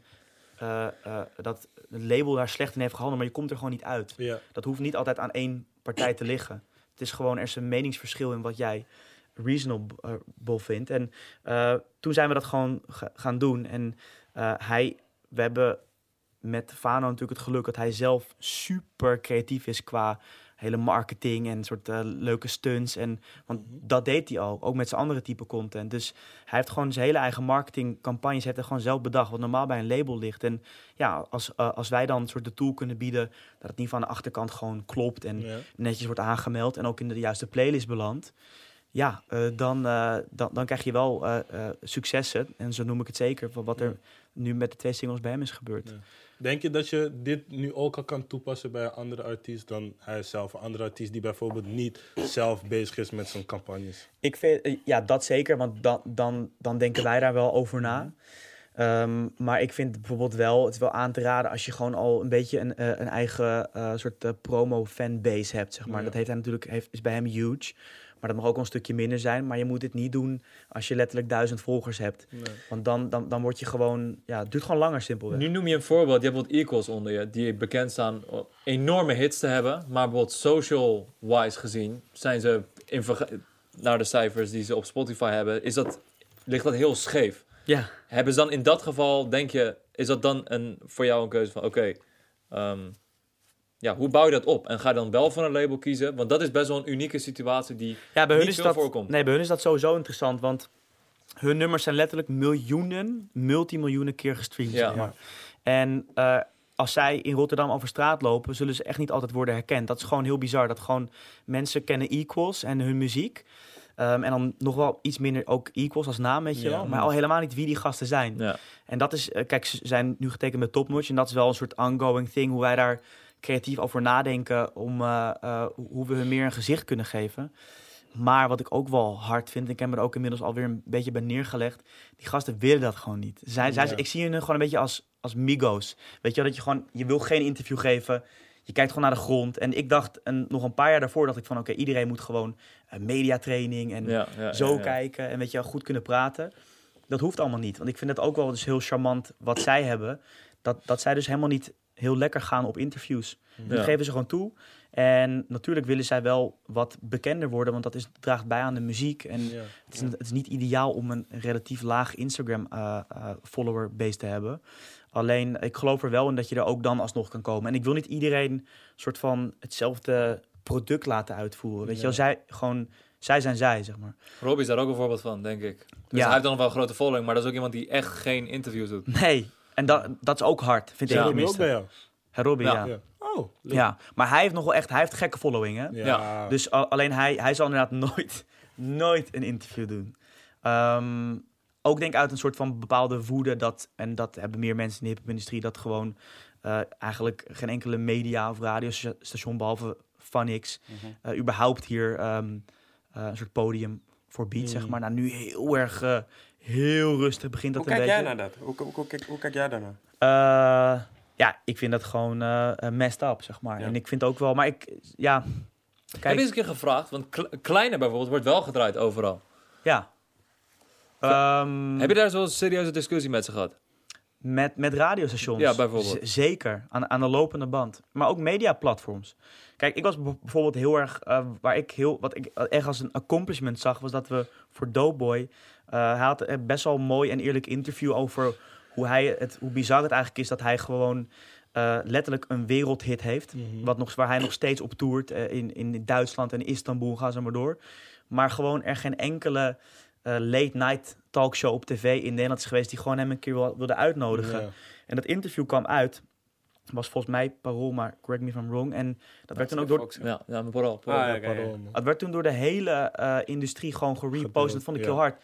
En toen, niet om te zeggen dat ze dan maar toegeeft, maar toen kwam Pauw ook, de redactie. Mhm. Maar ook Jeroen Pauw zelf, die stuurde echt een persoonlijk bericht van... Ja, ik zou het echt heel hard vinden om jou Mhm. uit te nodigen in de uitzending. En ehm, dat he- heeft toen plaatsgevonden. En dat, dat vond ik wel een soort van sicker change. Dat Doughboy Ja. Ja. letterlijk gewoon, Bij ik weet, ja, gewoon Ja. bij Pauw aan tafel zat. En dat was een fucking leuk gesprek. Alleen, ehm, eh, ja, zo heel erg soort van eh, schoksgewijs lukt dat een beetje. Maar het is, het is super triest dat het nodig is. Mhm. Maar het heeft ook te maken, niet om, om Hilversum soort van eh, te verdedigen, alleen met dat het gewoon, het hele radiosysteem klopt nog niet. Het zijn nog steeds eh, oude, oude blanke mannen die zeg maar daar de, de, de charts be- bepalen. Mhm. Van dus waarschijnlijk muziek die ze zelf het meest kennen. En Ja. dat he- hele overgang met Spotify is ook is een beetje spastisch, weet je wel. Want we kwamen er eigenlijk nu drie jaar geleden pas achter wat de jeugd echt wil horen. Ja. En het kreeg opeens een soort eh, ranking en dat, dat werd genummerd en aantallen keer gestreamd. En toen pas werd duidelijk van, joh, wat wij altijd als standaard op de radio draaien is helemaal niet meer wat de jeugd, en dat is degene die altijd heel veel radio luistert en, eh, en muziek bepaalt. Ehm, dus ja, ik, ik denk wel dat, dat we daarheen gaan, want ze moeten wel. Radio Ja. moet wel. Maar het, het, is, het is wel jammer dat gewoon echte regelrechte hits Ja. en, en dus artiesten die, die, die daar eh, bij horen, niet gewoon een actief podium krijgen bij alle echt grote commerciële Ja. radiostations. Moet toch even wachten tot ze doodgaan, man. Dan, eh, Bro, Ja, toch? man. Bro, ze Ja, zijn het is echt- wel ze zo. zijn Of met pensioen gaan. 60, Je ja. hoeft niet dood te gaan. wacht. Ja, oké, maar ja, ja. En dan Wow, komt pensioen. het- Oh, ja, ja. bro, fuck hem, man. Ik Ik luister, ik luister rustig mee. Zonder... Ja, deze is Ik wel bedoel ja. dat ze met pensioen gaan. Maar ja, ik denk, ik, dat denk- ik ook, dit is een langzaam proces, man. Ik denk, en het, en het komt uiteindelijk Plus, weet je waar ze aan vasthouden? We doen kijkersonderzoeken en het is, eh, weet ik veel. Oh ja, ze eh, en er komt uit dat er Ja. eh, 40 en 50-jarigen naar ons kanaal luisteren. Waarom zouden we dan Doughboy draaien? Dat is hun argument. En ergens begrijp ik dat ook wel. Maar ergens moet je als radio ook Nee, ik Ja, maar begrijp het vertegenwoordigen wat populair is. Ja, maar klopt dat onderzoek? Want ik ben het wel echt benieuwd als gewoon zonder dan soort namen te noemen, als een groot radiostation zo'n onderzoek zou doen, ben ik echt benieuwd of dat alleen maar 50-plussers zijn die dat willen, willen horen. Ik geloof echt dat jongeren weinig naar de radio luisteren. Ja, relatief gezien, met Ja. Spotify denk ik dat het 1% is, weet je wel, van, Ja. van Spotify. Alleen, ik denk wel degelijk dat er een doelgroep ook gewoon in de auto zit elke dag of thuis tijdens het huiswerk of zo. Mm. Ook af en toe de radio. Denk je ja? en na de Ja. radio had willen opzetten als ze hadden geweten Precies, dat ze die dat muziek is zouden. Maar die ontwikkeling is bij de jongere generatie denk ik helemaal weg. Ik zet nooit de radio op. Ja, maar waarom? Omdat... Omdat je weet dat het toch niks is. precies. Precies. Exact, Ja, exact. dat is waar. Maar in Amerika bijvoorbeeld heb je gewoon Ja. bizar Ja, veel ja, hip-hop ja, stations. Ja, Ja, ja, ja. true. oké, en dat, dat is natuurlijk veel groter. Alleen dat, Ja. het, het is wel raar dat hier niet... Bijvoorbeeld, ik zou het ook interessant vinden dat er gewoon meer dan één urban Ja. station Ja. hier zou zijn. Dat moet al lang al gebeuren. Of in ieder geval op een groot radiostation een uurtje urban of zo. Gewoon Ja. test het eens even, weet je wel? Ja, ja, ja, als je tenminste ja. de jeugd wil behouden. Want als je alleen maar gaat wachten op mensen die eh, met pensioen gaan... Ja, ja. dan, eh, ja, dan, dan ben je ooit gewoon klaar. Hoe ga je om met crisismanagement? Want je hebt dat succes met Kleine gehad, ontploft. En dan eh, niet veel maanden later eh, heb je een situatie dat hij bijvoorbeeld, eh, wat was het? Eh, eh, eh, dat, dat die hele menigte naar een politiebureau lokte. En dat hij een discussie had met de burgemeester van Hilversum. Dan ben jij opeens het aanspreekpunt voor alle mediaplatformen. En je ziet overal shit op Ja. tv komen. Ehm, hoe ik daarmee omga? Ehm, ja, ik, ehm, ik weet dus niet of, of ik dan nu hier politiek correct op moet antwoorden. Nee, ik denk dat hier aan tafel wel kan. Ik vind het dus nooit zo heel erg als er iets opzienbarends gebeurt. Mhm. Als het maar binnen de lijnen van Ja. eh, Ja. respect is, zeg maar. En Jorik is natuurlijk gewoon eh, op zijn manier gewoon een soort bizar goede marketeer van zichzelf, zeg Ja. maar. Hij, hoe hij zichzelf heeft neergezet. Want zo is hij ook echt, dus het moet wel geloofwaardig zijn. Maar hij weet precies wat hij moet doen. Nou, af en toe eh, is hij, zeker in beginsel natuurlijk, misschien een paar keer net te ver gegaan. Of kwam hij ook in een verhaal waar hij niet zelf iets aan kon doen. Mhm. Ehm, en besef ook hoe heftig het is als je in één keer landelijk bekend bent, hè. Ja. Dat moet je niet vergeten, zeg maar. Want iedereen begint gewoon van dat te adoreren, maar opeens ben je het. Het is niet altijd leuk. Maar hoe ik daarmee omga is gewoon, eh, als het echt crisis, crisis, dan heb ik het over media dingen. Weet je wel, gewoon dat je, dat je op boulevard komt en allemaal fucked up shit. Dan, dan ik eh, ben heel erg fan van eh, stilzitten wanneer je geschoren wordt. Dus het over laten waaien. Want je hebt dus de neiging om er meteen op te willen reageren. Zeker als het niet, niet klopt. Hè? Dan word je Mhm. helemaal boos, zit je ach- achter je tv. Ja, zelfs als het niet klopt, laat je het overwaaien. Ja, want wat zij willen, dat soort media en gewoon van die roddelpers en zo, zij willen jouw reactie uitlokken. Dus they don't mind als het niet klopt. Ze willen gewoon kijken wat jij doet. En wat gebeurt er als je daarop ingaat? Dan hebben zij gewoon weer een uitzending om weer erover te, Mhm. over te spreken. Wat gebeurt er als je er niet op ingaat? Nou, dan wordt de manager, ik ben heel vaak daarin genoemd dat ik onbereikbaar was en zo slecht. Dit, dat. maar Albert ik heb het expres gedaan, ja, Albert. Ehm, en, en, en gewoon, ehm, eh, dan hoor je dat. Dan krijg je een soort Ja. heel klein uitbrandertje. Maar ze zijn geïrriteerd, want ze hebben geen nieuwe Ja. ammo, zeg True. maar. Dus, ze hebben, dus na een tijdje waait alles over. En ehm, soms, soms, soms moet je een statement, soms moet je een persbericht Mhm. om het om te buigen.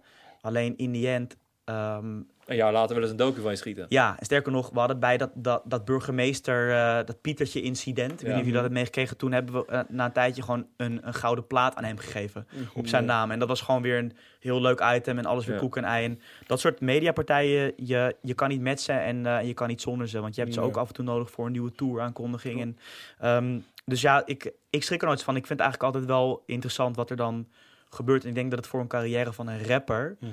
gewoon die toch altijd een beetje tegen draad moet zijn, wel gewoon goed is. Kijk, als een heel eh, lief artsy meisje als Sigrid en Apel eh, opeens allemaal hordes politie en soort mensen achter zich aankrijgen, Ja. ja. dan denk ik, oké shit, gaat iets niet goed. Ja. Weet je wel, van, en dan moet je dat wel echt anders managen. Maar dit soort dingen, het alleen, heeft alleen maar bijgedragen aan zijn bekendheid, zeg Ja. maar. Hetzelfde is met, met Boef, Zeg maar. Weet je wel, al die negatieve dingen hebben uiteindelijk bijgedragen met dat hij dus. Ja. eh, gewoon bekend is in de hele Benelux. Zolang je daarna maar opvolgt met Ja. dus gewoon nieuwe hits. En daarna maak je wat eh, lievere muziek en wat toegankelijkere muziek. En dan, weet je wel, dan, eh, dan om, omarmen ze je. Ja, man, laat Sigrid en Aap ook vijf barkies scheuren. ja. man, let's go. Maar wat maakt jou anders dan spek? Ehm, Specifiek, man. Strek. Ja, specifiek. kijk, luister, weet je waarom? Het zijn de Omdat twee grote... Je hebt Namam en je hebt spek. Je gaat naar Namam of je gaat naar spek of je gaat naar een dank, random. dank voor het compliment. Ah, Ja. Of je gaat naar een random managementbureau. Ja. Naar één pitters, toch? Bedoel je gewoon? Ja, gewoon van die... Ja. Oh, Wat ik heb geen nog? idee. Wat is heb je één nog? Heb je niks meer? ik ben Dit gaan bedoel denken. ik, ja. De mam, spek, gewoon qua de, de beetje... Ja, ja. Management, Oh, je hebt- management, je hebt- management. Rotterdam Airlines Management. Ja, Ja. maar die zijn niet per se Ja. daar. Ja, nee, maar ik bedoel, je denkt aan management toch? Oké, maar- nee, maar ik denk even aan Custom de... made. Nou, Oh ja, die heeft... Geert de manager. Ja, maar ik bedoel echt de is dood, grotere. toch? de gro- Ja, daarom. de- Ik, ik noem Ah, nu dood, op wat, nee. ik, wat ik in mijn hoofd heb. Eh, qua hip-hop. En wij kijken nu, dan nu heel erg naar hip-hop. En nou, wat ik zeg, ik, ik, ik denk dat je gewoon heel veel eh één pitters hebt. Dus dat, dat zijn gewoon managers die één of twee artiesten onder zich hebben. Ja. Ja. En, en je hebt natuurlijk buiten, wat jij zegt, buiten hip-hop heb je gewoon eh, House of Icons. zeker. Wat is dat? Wie zit daar? Managementbureau. Oh, daar? Wesseling. Ik weet niet. Wie zit daar? Wie zit bij House Ik of weet niet. Ik weet niet. Ik weet niet. Je hebt ik zie- heel ik zie veel acteeragentschappen. Ja. Ja. En je hebt voor andere muziek heb je gewoon eh, eh, Agents After All, weet je wel. Daar zitten artiesten als Raccoon en dergelijke. Maar dat zijn Oh, natuurlijk andere... Ja. Jij hebt geen- Raccoon niet? Nee, man, bro. hem, bro? Dat is de band. Douwe Bob. eh ja, snap hem je ken ik gewoon wel. Dat, dat soort muziek. ik, ik, ik hou van deze man. Kent zingt een achtige Oké, maar hij wil weggaan van die vraag, maar nee. Nee, ik wil jou gewoon eh, jouw ding beantwoorden. Maar wat... Ja. Oh ja, wat was de vraag? Wat Wat maakt jou anders dan spek? Ehm, eh, nou, dit, dit gaat voor jou niet een eh, satisfying antwoord zijn, maar ik weet dat niet zo goed, omdat ik niet weet hoe zij artiesten begeleiden. Oh. Maar wat ik wel weet is dat ik dus het heel belangrijk vind om zelf te alle tijden, al is het maar omdat ik gewoon nog relatief jong ben, Mhm. fully betrokken te zijn. Dus ik wil nooit zeg maar eh, wat ik net al zei, van zo'n CEO. En dat je alleen even kijkt naar, oké, wat zijn eh, de rapportages van deze week. Mhm. Nee, ik wil gewoon zelf erin zijn. Ik denk dat daar, zeg maar, met, een, met iemand eh, die dus gewoon de hoofdmanager is, Mhm. die wel echt nog in het veld is, maar wel dus durft te schalen met dus meerdere artiesten, dat daar dat, dat er niet is. Oké. Of mij dat anders maakt dan Spec, ik weet niet. Ik heb best wel gewoon goede verhouding met ze. En Mhm. alleen ik heb niet eh, ehm, gesprekken met andere managers van, eh, hey, hoe doe jij dat? Oh, Mhm. ik dacht dat dat wel zo ging met managers. Er is geen soort managementcollectief, Nee, terwijl je wel een soort acteeragentschap hebt, waar je een soort collectief en dan ga je daar shit bespreken, maar dat, ja, die shit hoef ik allemaal niet, man. Er moet zo'n avond komen in de Harbor Club. Voor alle managers. Heb Alleen als je jij, meer dan 50 k heb jij internationale ambities? Heb jij wel eens gedacht van ik zou ook wel een internationale artiest of acteur... Misschien heb je die al, weet ik niet. Ehm eh, 100% internationale ambities, maar dan wel bij voorkeur dat het eh, Nederlands of ja, Belgisch, whatever, gewoon ons eh, gewoon talent is, wat het maakt abroad. Dus bijvoorbeeld als je kijkt naar Young Felix, daar zijn we gewoon echt in gesprek met gewoon Amerikaanse producers. En je, je voelt gewoon dat het heel erg muzikaal, Doughboy ook, weet je wel, gewoon... Er wordt al opgetreden in Europa en in de UK. Dat was al een paar jaar geleden niet zo. En je merkt gewoon dat het heel erg de tendens is op muziekgebied dat voor het eerst Amerikanen durven te luisteren naar muziek Ja. van teksten die ze niet verstaan. Ja. Ja. Dus opeens wordt er in Amerika nou, natuurlijk ziek naar La- Latin geluisterd, maar ook dus gewoon naar Europese tunes. En dat is heel interessant, want dat zou inhouden dat Eu- Europa een soortzelfde soort Sync gaat krijgen als koker Amerika. van, juist. En je, je ziet nu al, ja goed, eh, kijk naar het laatste album van Doughboy. Daar zit, staan gewoon echt een aantal internationale Mhm. collabs op. En eh, dus die ambities heb ik zeker om gewoon dat steeds groter te maken. En ehm, eh, het zou natuurlijk waanzinnig zijn als er een artiest of een producer of whatsoever, weet ik veel, het echt tot LA zou, zou schoppen. Ja. En eh, er zijn ehm, acteurs en actrices die ook eh, gewoon het, het maken overseas, weet je wel. Kijk naar Marwan Kenzari, die speelt gewoon Ja, eh, in, in Aladdin. Ja, man. Verhouten. Ja, en, dus, en, en da- dat is wel bizar voor zo'n klein kutlandje, weet Ja. je wel. Gewoon, eh, Wie zijn voorbeelden? Ik denk dat ik er eentje weet. zeg maar. Scooter Brown. Als ik een voorbeeld Scooter. zou moeten Ja. noemen, is het wel, Bro, is dat het wel de grootste manager. Wie heeft die allemaal? Hij heeft Justin. Justin Bieber, Ariana Grande, J Balvin. oh, dat eh, wist ik niet, man. eh, Heeft Jake Kanye, Balvin? Ja, eh, Kanye heeft een tijdje gedaan. Ja, man. Hij Oh, heeft, dat wist ik niet, bro, man. hij koopt masters op van artiesten. Ja, Kijk, dat wist ik wel. Maar dat, dat is niet Zou je hard dat ooit doen? Maar dat is niet per se, Ja, ja. Dat is niet per se hard, man. Nee, dat is, Jawel, ja, Hij heeft dingen, toch? Hij Taylor hij- Swift. Ja, Ja, maar dat was een soort- ja. hij, is, hij is in een gek verhaal met Taylor Swift. Ja. En Ja. Zijn, zijn, zijn kinderen worden helemaal bedreigd en shit. eh, had hij uit zijn post gedaan. Mhm. Het kan ook een soort marketing tool zijn om zichzelf, zijn actie iets minder heavy te maken. Maar. Dat zou slim zijn. het, eh, gewoon dat, dat is niet helemaal eh, tof om te doen als manager. Want je hebt, je hebt dus je, je wil dan zeggen dat je je eigen artiesten volledig beschermt. Maar de rechten van een andere artiest die niet bij jou zit, gewoon totaal gewoon n- niks boeit, zeg maar. Ja, ja, dan, ja. dan val je in mijn optiek een beetje door de man. Maar als ik een. Het gaat nu dan heel raar klinken, maar als ik een voorbeeld zou moeten noemen, dan, dan is hij het. Omdat ik het gewoon Ja. hard vind, want hij is gewoon een super jonge guy. eh, heeft best wel een soort van ehm, management ook wel een. Ja, man. Ja, Oh, zie je dat? Ja, maar dat is niet zo lang. lijp. Maar dat, Ah, dat. Maar is, maar is nog steeds lijp. Maar nog Iets van veel twee meer, man. maanden of Nog zo. meer, een groot, echt grote, heavy namen, zeg maar. Ariana, Ariana Grande, eh, J Balvin, Justin Bieber. Ja. ehm, hij, hij doet inderdaad shit voor Kanye. Ik weet niet precies of hij dat dan. Maar Justin Bieber was een... Was een Ja, zij Dat- zijn. ja, Ja, dat was eh, doorbraak. ja, oké. ding. Ja, ja. Ja. Aan. ehm, ja, dat. Dat, Ja. dat. dat vind ik hard. Alleen, ja, ik heb niet echt als, als manager een idool of zo, weet je wel. Ik, ja, Nou, je kijkt gewoon van, shit, ja. dat is wel mijn... En je, en je redelijk veel parallellen, weet je. Ook, je hebt ook grote namen in een bepaalde scene, zeg maar. Dus, ja. En het gezicht van zijn. En, en, en ik sta wel ervoor open om gewoon eh, van anderen dat soort grootmachten daar te leren, zeg maar. Gewoon van hoe pakken zij dingen aan. Alleen, eh, ja, in, in die end moet je gewoon accepteren dat jij in een ander, andere eh, industrie zit, in een ander land. En je moet, als je hier de, de beste wil worden, dan moet je hier gewoon je eigen ding doen. Je, je kan niet alles afkijken vanuit Amerika of zo. Wat doe je aan je eigen branding? Want als iemand zeg maar nu Nathan Moscovici zijn naam heeft, is wel interessant voor mensen om te zien. Zo, hey, Ik, hoe heb je, hoe- het is natuurlijk een beetje raar om te zeggen terwijl ik hier letterlijk in een, een interview zit. Maar Ja. ik, ik ben juist heel waakzaam met mezelf ehm, eh, zelf eh, op de voorgrond te laten treden. Maar dit vind ik Mhm. hard omdat het gaat over werk en het is in de industrie. Maar ehm, ik heb bijvoorbeeld ook wel eens aanvragen gekregen van echt gewoon, gewoon glossies en gewoon... Wat, wat, De privé wat, zijn je tien lievelingsgerechten? En je denkt van, Ja. eh, ja, misschien Ja. moet je dit met een, een van de artiesten doen. ja. Ehm, Maar eh, mijn eigen branding, eh, dat is op zich wel een interessante vraag. Want ik heb, hoe bijvoorbeeld Spec dat wel from scratch heeft gedaan. Omdat ik dus echt zelf ben begonnen, zonder te weten hoe je een bedrijf runt. Ben ik ook begonnen door gewoon eh, mezelf alleen maar een Instagram te geven. En, en alleen maar dus in de bio's van de artiesten te zetten. Mhm. En eigenlijk is dat nu meer een soort van beetje een soort trademark ding geworden. Terwijl het eigenlijk logisch is dat je je bedrijf promoot. Ja. Alleen daar ben ik gewoon denk ik te laat mee begonnen. En ik vind het op zich ook wel hard, want het straalt een beetje vertrouwen uit. En Ja. ook wel een beetje individualisme of zo. Ja. Dat je, want ik, ik wil niet per se eh, een, een soort van een megatoren of de allergrootste worden op basis van aantallen artiesten. Ehm, ik wil liever gewoon dat, dat je ooit de beste wordt omdat je gewoon de juiste kwaliteit levert. Ja. Wat niet wil zeggen dat er gewoon groeimogelijkheden zijn, maar dus ja, het, het wordt minder corporate daardoor. Alleen dat is eigenlijk een beetje sukkelig zo gegaan. Ja, maar je achternaam is ook een brand op zich, toch? Ik bedoel, Moscovici is wel zo een soort van... maar klinkt is gewoon dat- lauw om te zeggen. Ja, maar is dat positief eh, voor veel mensen of negatief? Positief, want het is... eh, ja, vanuit jou, waarvoor thanks. Alleen ik weet niet per se of dat altijd heel... Ik denk het wel, man. Zo van... ik They get the ik job done. niet. They zeg get maar, job... zeg Jawel, maar man. de oudere mensen die er echt bezig mee waren met de zaak, zo denken wel een beetje van... hm, wij jongens zijn gewoon, ja, hard, maar...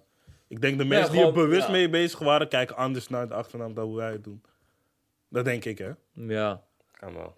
En ik heb ook gewoon ehm, eh, eh, s- juist gewoon ook als doel gehad, oké, ik, ik- weet je ook wel ook echt, n- ik wil er nooit als zoontje van worden gezien. En Mhm. ehm, eh, in, in zoverre ehm, heb ik ook heel erg gewoon getracht van, ik wil mijn eigen achternaam gewoon een eigen lading geven door Ja. dat ik nu dit doe. eh, met alles wat mijn vader eh, heel tof heeft, heeft, heeft opgebouwd. Mhm. Je wil gewoon hoe dan ook, of het nou positief of negatief wordt gezien, wil je gewoon jezelf zijn.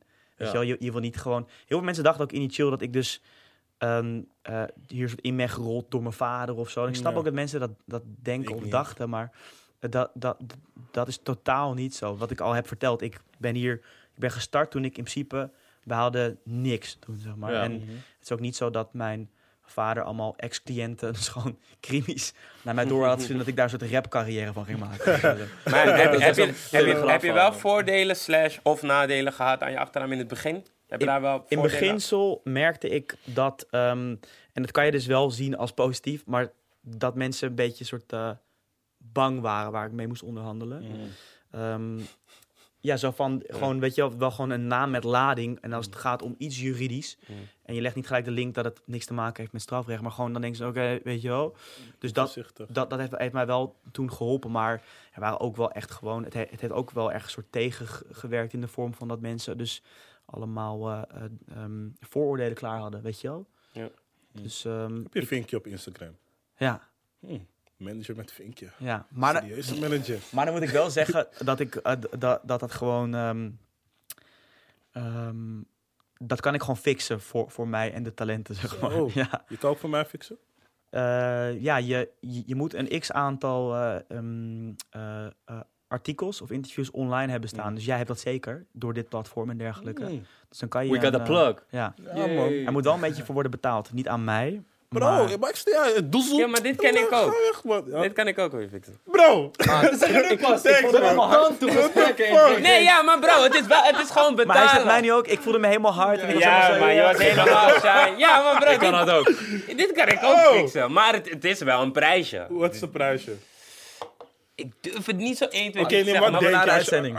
oh, Oké, dat is goed. Ja, ik durf niet, maar het is wel een Leg het, prijsje. man. Desnoods betaalt we. Snap je? Eh, andere vraag. Hey, Ehm, hoe gaat het ik- eigenlijk met je vader? Goed, lief dat je het vraagt. Oh.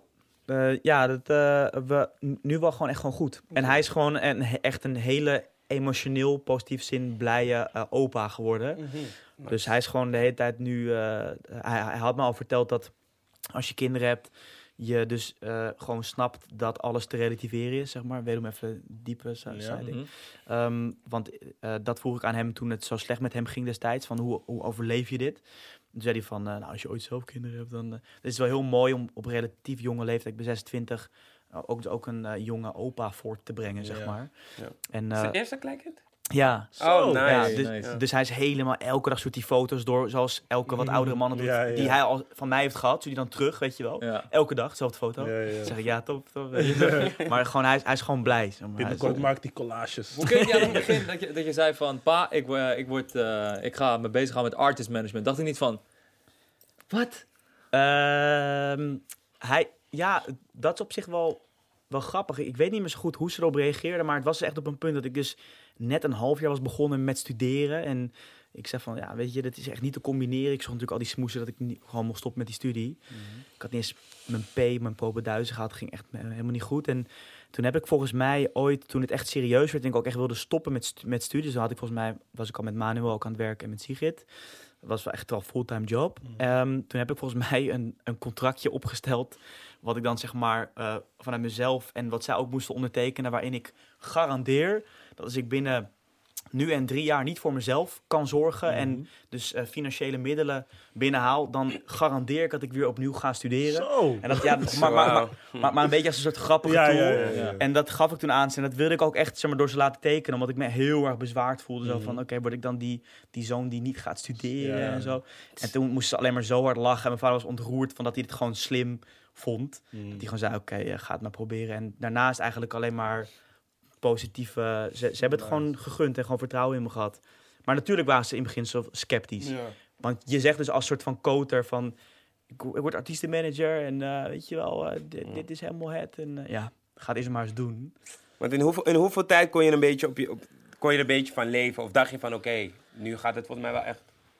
In het begin zo kostte het letterlijk geld, omdat ik toen gewoon mensen aan het vervoeren was. En gewoon zelf die tank kostte, maar er kwam nog niet iets binnen of zo. En was ook wel een soort proefperiode. En ik denk ehm, dat eh, wanneer ik er echt van kon leven, want ik had eerst dus, ik, ik leende nog stiekem vol bij, bij, bij Duo, bij die studie die ik niet meer deed, zeg maar. Ik hoop niet dat het wordt. Maar ehm, eh, gewoon toen ik dat echt gewoon kon stoppen en dus gewoon mezelf kon onderhouden, ik denk dat dat wel, ehm, wel zeker twee jaar heeft gekost of zo. Zoiets, ja. Ja, mensen, het duurt wel lang, even. Ik bedoel, best wel kort eigenlijk. Nou ja, als je na anderhalf jaar stopt, maak je het niet mee, snap ja, je? Ja, maar ik heb het ook over echt zelf onderhouden. Hè? Dus Ja, ik heb het ja, niet ja. over dat je überhaupt geld over had om eh, eh, ja. schoenen te ga- gaan kopen. Zeg maar gewoon echt gewoon om soort van. Het, het was eh, toen echt gewoon een soort stu- studentenbaan. En, ehm, en het is sowieso wisselvallig, hè? Ja. Want je werkt met een management fee.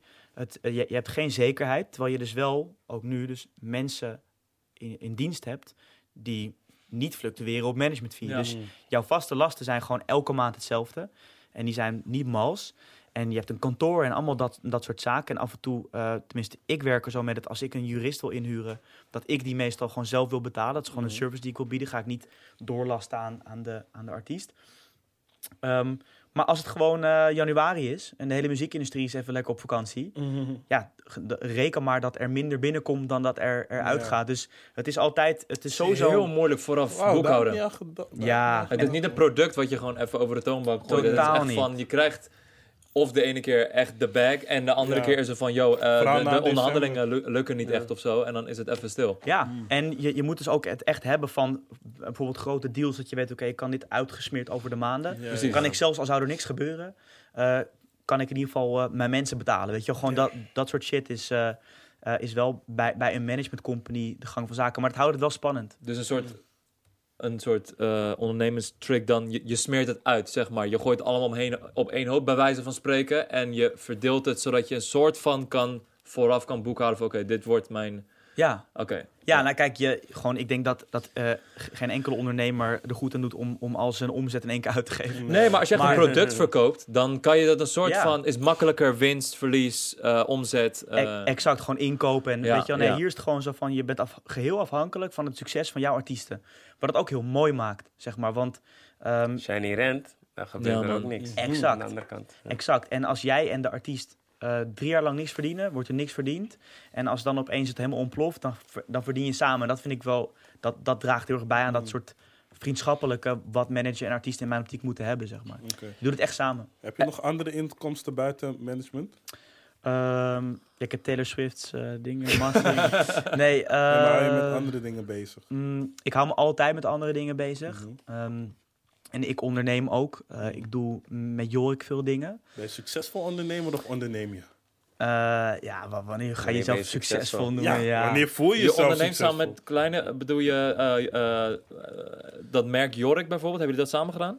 Ehm, Of is dat... eh, nou, ik, ik, ik zit daar wel operationeel in, ja. Oké. Mm. En kijk, hoe je het moet zien, is niet per se dat ik dat alleen met Jorik wil. Alleen Ja. Jorik is de eerste die, wat zo'n grote kan, naam ja. is, dat er gewoon Ja, zoveel ja. opportunities zijn, dat we gewoon denken, we moeten doorondernemen. Mhm. En hij is ook heel erg gewoon er, ervan bewust dat de, de levensduur van een, een muzikant is gewoon heel beperkt. Of je nou een all-time eh, superster team bent zoals de jeugd, zeg maar. Dan nog is het gewoon 10, misschien 12, 15 jaar als je het helemaal kan uitwringen.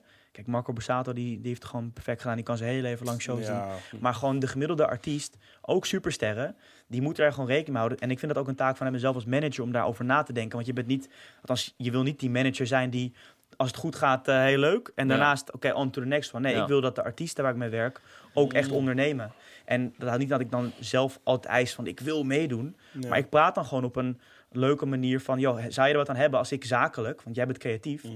hier met jou instap. En bij Jorik doen we dat nu met een aantal dingen. Mhm. En dat werkt perfect, want hij is het gezicht, hij, hij promoot zaken.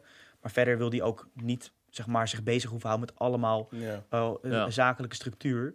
Beetje hetzelfde als met artiestmanagement. Nou, dan Ja. kan je wel ook samen onder onderneming starten. Hoe kijk je nu bijvoorbeeld naar een huidige situatie van Kleine dat zijn muziek eh, voorheen, bijvoorbeeld zijn album alleen, staat volgens mij nog steeds in de top 30 of 40 van de charts. Ja, dat is bizar. Eh, maar dat wordt zijn laatste singles het niet per se zo goed doen als voorheen. Is het dan gelijk crisis in de tent? Hoe, hoe, kijk, hoe kijk je daar op dit moment naar? Nou ja, ten eerste ehm, eh, doen ze het eh, wel ehm, even goed als voorheen. eh, want ze gaan nog steeds allemaal platina, dubbel platina. Maar het is gewoon dat het, eh, de hele tendens van urban nu... Mhm. Het is gewoon een natuurlijke werking dat muziek na een tijdje weer een stroming een beetje verzadigt. Ja. Ja, Dus het is niet zo dat gewoon zijn, zijn nummers gaan alsnog bizar. Ja. Alleen het is minder van wow, kijk wat er is gebeurd. Omdat het een beetje gewend zijn. ja. En gelukkig ehm, zie ik dat dat bij alle artiesten een beetje zo is. Ook, ook eh, gewoon van, van zijn kaliber. En daarnaast hebben wij ook een keuze gemaakt om nu een aantal echt trappy tunes uit te brengen. Mhm. Wat, dat, dat zijn ook niet grote singles. Juist omdat we bij dit album wat eraan gaat komen, er gaat een album aankomen, ehm, eh, ook heel erg een soort commerciëlere, eh, meer poppy kant Dit is op wat gaan. jullie willen, toch? Nou ja, nou kijk, eh, als je kijkt naar wat verleden tijd heeft gedaan, dat is Ja. bizar. Ja. En, maar ik, ik weet gewoon dat je niet de fout moet maken. Ik zal geen oude rappers noemen die er in de fout zijn gegaan. Als jij te snel Hilversum gaat, zo noem ik het, Ja, zeg maar, ja. dan, eh, dan verlies je je hele achterban en dan, en dan prikken ze door je heen. Wat, wat in mijn optiek eh, gewoon heel hard is, is als jij op een, een plaat en allemaal gewoon trappy, harde rap uitbrengt, waarop mensen kunnen zien, je kan nog steeds heel ge- gek rappen. Mhm. En dat je dus die echte hip-hop fan blijft eh, ehm, bedienen. Ja. Maar dus niet bang bent om daarna gewoon een gek radionummer te doen. Met Marco Bassato en John Newbank. Nou ja, eh, noem er maar eens een, weet je wel. Gewoon, dat zou allemaal gewoon kunnen. Ja. En ehm, wij hebben dus nu gewoon, althans Jorik heeft dus nu gewoon een aantal, eh, aantal echte hip-hop, weet je, af en toe-achtige tracks uitgebracht. Om het gewoon weer een beetje op gang te krijgen. Maar dit waren ook niet onze soort van aims van, eh, oh dat worden gekke hits. Dat zeggen we sowieso nooit. Want Ja, ja. dan, dan jinx je het. Nou, die laatste tune was wel een soort van... Die, eh, die met Samsung bedoel je? Ja, Samsung? Ja. nee, gewoon die meer eh, afro Oh, ja, ja, ja. Afro. Ja. Nee, is het Afro? Nee, Ja, toch? gewoon... Ja, ik snap wat je bedoelt. Het, het is geen af en toe. Zeg maar gewoon. eh, maar eh, Oh, met die gekke clip. Ja, is dan. Oh, maar ja. dat, ja, dat, ja, dat, dat is een. Ik denk een soort van eh, tussendoortje. Als je gewoon die trap en wat er dan aan gaat komen. Ja. En dat was ook een, een, een campagne-ding. Maar zie je dus dat die streamaantallen hetzelfde zijn, alleen dat er meer gestreamd wordt in het algemeen, waardoor het niet meer per se de eh, gigantische nummer 1 hit is, zeg maar. Bedoel je dat meer? Dat... Nou ja, kijk, een, een nummer 1 hit is gewoon eh, via sites als, als Dutch Charts. Dat komt gewoon omdat eh, de een trapt de ander er telkens vanaf. Ja, omdat het zo erg veel wo- wordt eh, beluisterd. Ehm, maar je merkt wel dat gewoon urban, ja, wat is urban, weet je wel? Dat het eventjes zo gaat, wat helemaal niet raar is, want dus dit is gewoon muziek. En eh, dat is alleen maar interessant voor de artiesten die daarvoor openstaan, om gewoon na te denken over dat je weer een nieuwe stijl gaat aanpassen en, en dat je in ieder geval niet in die soort sleur komt. Ehm, eh, dat je daarin blijft hangen en niet meer de ruimte krijgt om eruit te komen met nieuwe muziek. Dus het is sowieso goed dat het een, een bewegend ding is. En ja, dit, ik denk dat jullie dit ook zien. Gewoon, Urban was afgelopen drie jaar zo bizar ontploft. Het is heel normaal dat het na een tijdje, dat de luisteraar dingen hetzelfde gaan vinden. Want je hebt heel veel artiesten die gaan nadoen wat er, wat er hip Ja. is. Ehm, dus ja, eh, dat, gewoon daar ontstaan A, nieuwe artiesten uit en B, nieuwe muziek. Maar ehm, dit genre, en zeker als het iets meer populair wordt, poppy, ja, dat, dat zal altijd blijven. Ja, true. True. En ik denk dat het meer oudere mensen zijn gaan streamen, voor mijn gevoel. Ja, true. Ja, denk ook. Denk ook, ja. Dat het een eh, best wel grote factor is. Het is Want niet meer voorheen was het echt alleen een kids. soort... Ja, precies. Ja, en dat zag je wel echt in de charts op een gegeven moment. Dat echt gewoon... eh Ja. Ja, man. Nee, grap, Raccoon wordt gestreamd ook. Marco Borsato is weer back. Je ziet het. Ja, pakt streampjes, Ja, man. Ja, man. Dat is streampjes. wel gek. Ja, ja. Interview met Fernando. Ja, dan ik zag, Marco. dat vond ik man, heel hard. Dat is hard. Heel hard. Dat is hard. Van Ja. allebei. Gewoon, Ja, ik, ik wil ja, er ook echt gaan kijken. Ja. Ik moet het hem ook nog zien, man. Shout-out Fernando. Dus Marco, als je dit ziet, Shout-out. hier kan je ook komen. Nee, nee, nee. ik wil... Ik wil... ehm, ik wil... eh, shit, nu weet ik zijn naam niet meer. Eubank? Nee. Ah. Moet je wel zijn naam Guus weten, bro. Guus Oh. Wauw, je gaat... ehm, Guus Meeuwis. Guus Meeuwis Nou. is volgens mij nog wel even... Ja, als ik een had, had ik hem wel gedM'd. Maar Doe, even, doe even een oproep. Gewoon. Ja toch, Armin, lekker. ik ben zo bang, ik ben zo bang om deze te doen. Guus, eh, Guus. Nee, je gaat al fout. bro. Oh, je gaat ook gewoon Ja. met, met de zachte gele. Ja, ik probeer me aan te passen. Ga Nee, door eh, dat- bro, je weet niet wa- of Oké. hij dit ziet. hè. Guus, als je Ah, Guus, luister. Marco is bij Fernando geweest. Ja. En als jij ook, weet je, wil tappen in de, in de youth. Gewoon jongeren wil bereiken. Smaakmakers, de early adapters. Mhm. Zie, je die, die, zie die stoel daar? Je bent van harte welkom. Ja, man. Ja. Maar niet alleen om, eh, om bij de youth in de Ja, smaak want hij was naar je concert. Inderdaad. Hey, het was, het was muziek ook, is ook echt goed trouwens. super hard. En eh, we zouden het gewoon super tof vinden. Oh ja, Ja. dat ook. Muziek, goed. Ja, alles nemen. Niks om aan te merken. Guus zou hard zijn. Maar Marco, je bent ook hartstikke welkom. Eubank ook, man. Let's get it. En Eubank is interessant, hè? Dat, dat is heel hard. Het is ook Ja. echt leuk om zijn verhaal te horen over... Ja. Ik speel wel Bali met hem, man. Ik kan hem wel checken, je weet toch. Ha! Meld Kan dings. checken, je weet toch. Kan Zou- gewoon. Maar mag. Maar naar mag. KNVB Artiesten Elftal, you know Mag. Ja, is hij daarin? Ja, de hardste. Nee, Ja, maar je moet Eubank even checken. ik weet niet, man. Voetbalwise ben ik ook wel benieuwd naar. Ik weet niet, man. Er zijn, er zijn wel een paar... Oké, bij wie dacht je van, hé, je bent beter dan ik dacht, man. Ehm, nee, maar kijk, ik, ik heb niet echt kunnen zien. Ik heb niet, ik heb niet echt kunnen zien, Ik bedoel, man. als je in het veld bent, dan zie je toch van, hé, jouw aanname is wel uitstekend. Wow, jij kan echt richten. Jij kan echt... Nee, want het was, we hebben niet echt een partij gespeeld, snap Ik je? heb gezien dat jullie een partij spelen. Ja, maar niet echt, echt. Dus het was niet echt. Juvat kan wel een, een balletje trappen. Bas Muis kan wel een balletje Hoe voetbalt trappen. Humberto? Sorry? Hoe voetbalt Humberto? Aardig. Know, ja, Aardig ja, voor zijn ja, leeftijd. Die man, die man. Hey, he got Hey, game. He got luister. game. Got game. Van Vels is wel snel, man. Rob? Ik zag een Ja, ik kan filmpje, ja. Oh, ik weet niet. Ik zag een filmpje, hij ging wel... Ja. Lijp. Ja, ik heb Wie had de mooiste auto dan? Hey, eh, Eubank, man. Ja, Eubank. ja, man, ik- Eubank wil ik auto hebben. auto ja. is Het is het? ook een beetje Volgens Messine, mij hit een producer. Aston Martin, man. Aston Martin, hele gekke. Zo, wat voor auto rij jij? Ehm, ik reed heel erg lang in zo'n Biro-wagentje. Kennen jullie dat? Ja. Ja. Een, na een tijdje was, werd dat... Ik wilde die ook tot ik zag dat het kapot duur is. Maar ga verder. Kapot, duur, valt hem mee. Hé hey broer, 13.000 is veel man. Ja, maar je kan gewoon Nee, leasen. Oh, ik dacht Ja, 2600, klopt, maar leasen Maar het niet is, in de het is je heel duur voor wat het is. Ja. Man. En, eh, maar ik heb er wel met drie jaar met heel veel eh, plezier gewoon door de stad gecruised. Maar ja, Mm. toen, dan word je vader. Ja, ja. Ik ben niet soort kinder zit je daar. eh, Ja. eh, dus eh, ik, ik rij nu auto, ja. Hij heeft nog steeds niet gezegd welke. Ja, nee, maar ik ga als hij nu wil zeggen, dan zeggen welke Mercedes. Geen Mercedes. Ah. Oh, BMW. Nee. Hmm, Raad maar. Op, op Bentley. Nee joh, Bro, Jesus. wow. Oké. Audi, Of je bent een Audi Volkswagen. persoon. Audi, Audi. Nee, nee. Geen Volkswagen? Het, het is een, ehm, een merk wat je sowieso kent, maar het is niet in, in die van die je sowieso eruit zou gooien in één keer. Jaguar. Oh, die, die hoge? Ja, Oh, die is wel een mooie, man. die kleine hoge. Hey, Ja, ik wil ook ja. gaan leasen, man. Ik ga ook leasen, man. Ja, man, zonder Ik wil geluid. ballen, man. Fuck it. Ja, Bro, hij is wel voor mooi. ballen, grap. Jawel, man. Waarom word ballen? gestreden, vriend. Ja, man, ik ga voor mijn wil door mijn- ik wil door mijn oude wijk rijden, vriend. Dat is echt Maar met welke auto? Welke auto wil je rijden? Tesla. Tesla? Ja, man. Wow, had ik Tesla, niet zien man. aankomen. Hey, bro, jij maar dan Ik niet, hou van Tesla. niet die nieuwe, toch? Die truck. Cybertruck vind ik fra- prachtig, man. Wat? Die vind ik prachtig, Jij man. bent gek, man. Nee. Weet je waarom? Het gaat compleet tegen alle autodesign-wetten Ik dacht, in. dit is de marketing stunt van de eeuw. Ik dacht gewoon, dit is gewoon April Fool's. shit. Ja, Dacht ik ook. Met die ruit. ja hij Nee, doet, ja, dat nee, is nee, Dat, expres. dat Die is dat wagen. is expres. ja. Die wagen. Ook, tuurlijk. Het, het, het, het, het Nee, gaat maar ze gaan tegen- die auto echt uitbrengen volgens mij, hè? Ja, Ja, maar, nee, maar ik dacht marketing stunt. Van Heb je van binnen gezien? Het lijkt net een botsauto.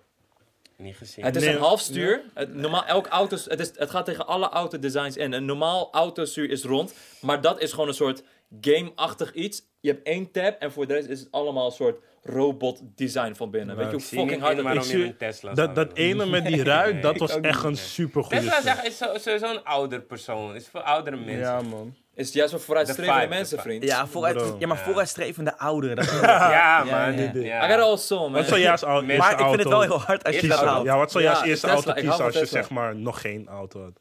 Uh, maar heb ik geld of heb ik geen geld? nee, ja dan neem je een andere eerste auto, Laat me nadenken, laat me nadenken. Laat me na 30.000 per jaar. 30.000 per jaar. Ehm, En je kan gewoon leasen? leasen. Ja, je kan leasen. Maar je kan een goede auto ook leasen. Oké, dat, dat is Ja. gedeeld. Ik zou niet naar hem gaan. Ik zou dan gewoon een Golf 6 of zo. Huh, Golf 6? Nee, maar dat moet je juist niet doen. Want dat is zo'n basic auto die rijdt iedereen. Nee, maar dat maakt niet uit. Nou, of een mooie Peugeot of zo. Ja, Ik vind Japanse je auto's heeft heel mooie auto's. Die nieuwe Ford uh, Focus is... Ford, nee man. Hé, hey, luister maar. Heb je die, Ford, oh, die nieuwe Ford Focus Waarom gezien? gaat het opeens Ford- ook over Ford- auto's? Ja, nee, omdat... Ik Omdat moet, we eh, even een autopodcast zijn, dat doen we even- Ja, we doen gewoon alles moet dat even sowieso. kijken. Nada, ik heb, een, ik heb een mooie vraag voor jou. Romeo. Ik heb een mooie vraag voor jou. Oké, jij hebt Comfort Talkshow wel eens gezien. Je zit er nu ook. Wat zouden wij extra kunnen doen? Of beter kunnen doen, of nog meer kunnen doen? Of iets wat wij niet zien of hebben gezien waarvan jij denkt van... Als jullie dit ook nog zouden doen, jongen. Manage ons even. Dit is even een naamobsessie. Nou, sowieso, het, het is nog niet te beluisteren als podcast op Spotify en zo, toch? Zeg maar, het is echt, al- of wel? Ja, dat wist ik niet. Ik kijk het echt alleen maar gewoon op YouTube. Oké. Oh, oké. Ja. Een van de beste zoals Masco. Ja, wel? In ons segment, de Ja. muziekpodcast, zijn we... Ja. Ja. Ja. voorheen focussen we heel erg. Nu ga ik die salestakker doen, want hallo. Ik, voor ons eh, segment... eh, Oké, maar Zal hard, ik even want, vertellen? want als dat niet zo was, dan zou ik dat... Want ik zie gewoon, zeg maar, dat is zo bizar aan het groeien, zeg maar. Ja. Ja, ik luister nooit podcast op mijn... Ik check gewoon al die YouTube dingen. Mhm. Ik doe het zeg maar split en dan doe ik mijn mails, no joke. Ja, ja. En dan split YouTube en dan Oh, te kijken ze. Nou, ik Maar, wilde dus ehm, vertellen dat we een tijdje oh ja. echt daarop focusten dat we bijvoorbeeld volledige afleveringen achter een Spotify. slotje deden. En dat als je het echt volledig wilde checken, dan moest het via Spotify geluisterd worden. Maar dat ging... ehm, ja, dat, eh, dat, dat, mensen willen het beeld zien. En ik vond Maar ook- waarom, wil je, waarom wou je dat? omdat ik die ehm, YouTube grens game niet per se... ook. Ja.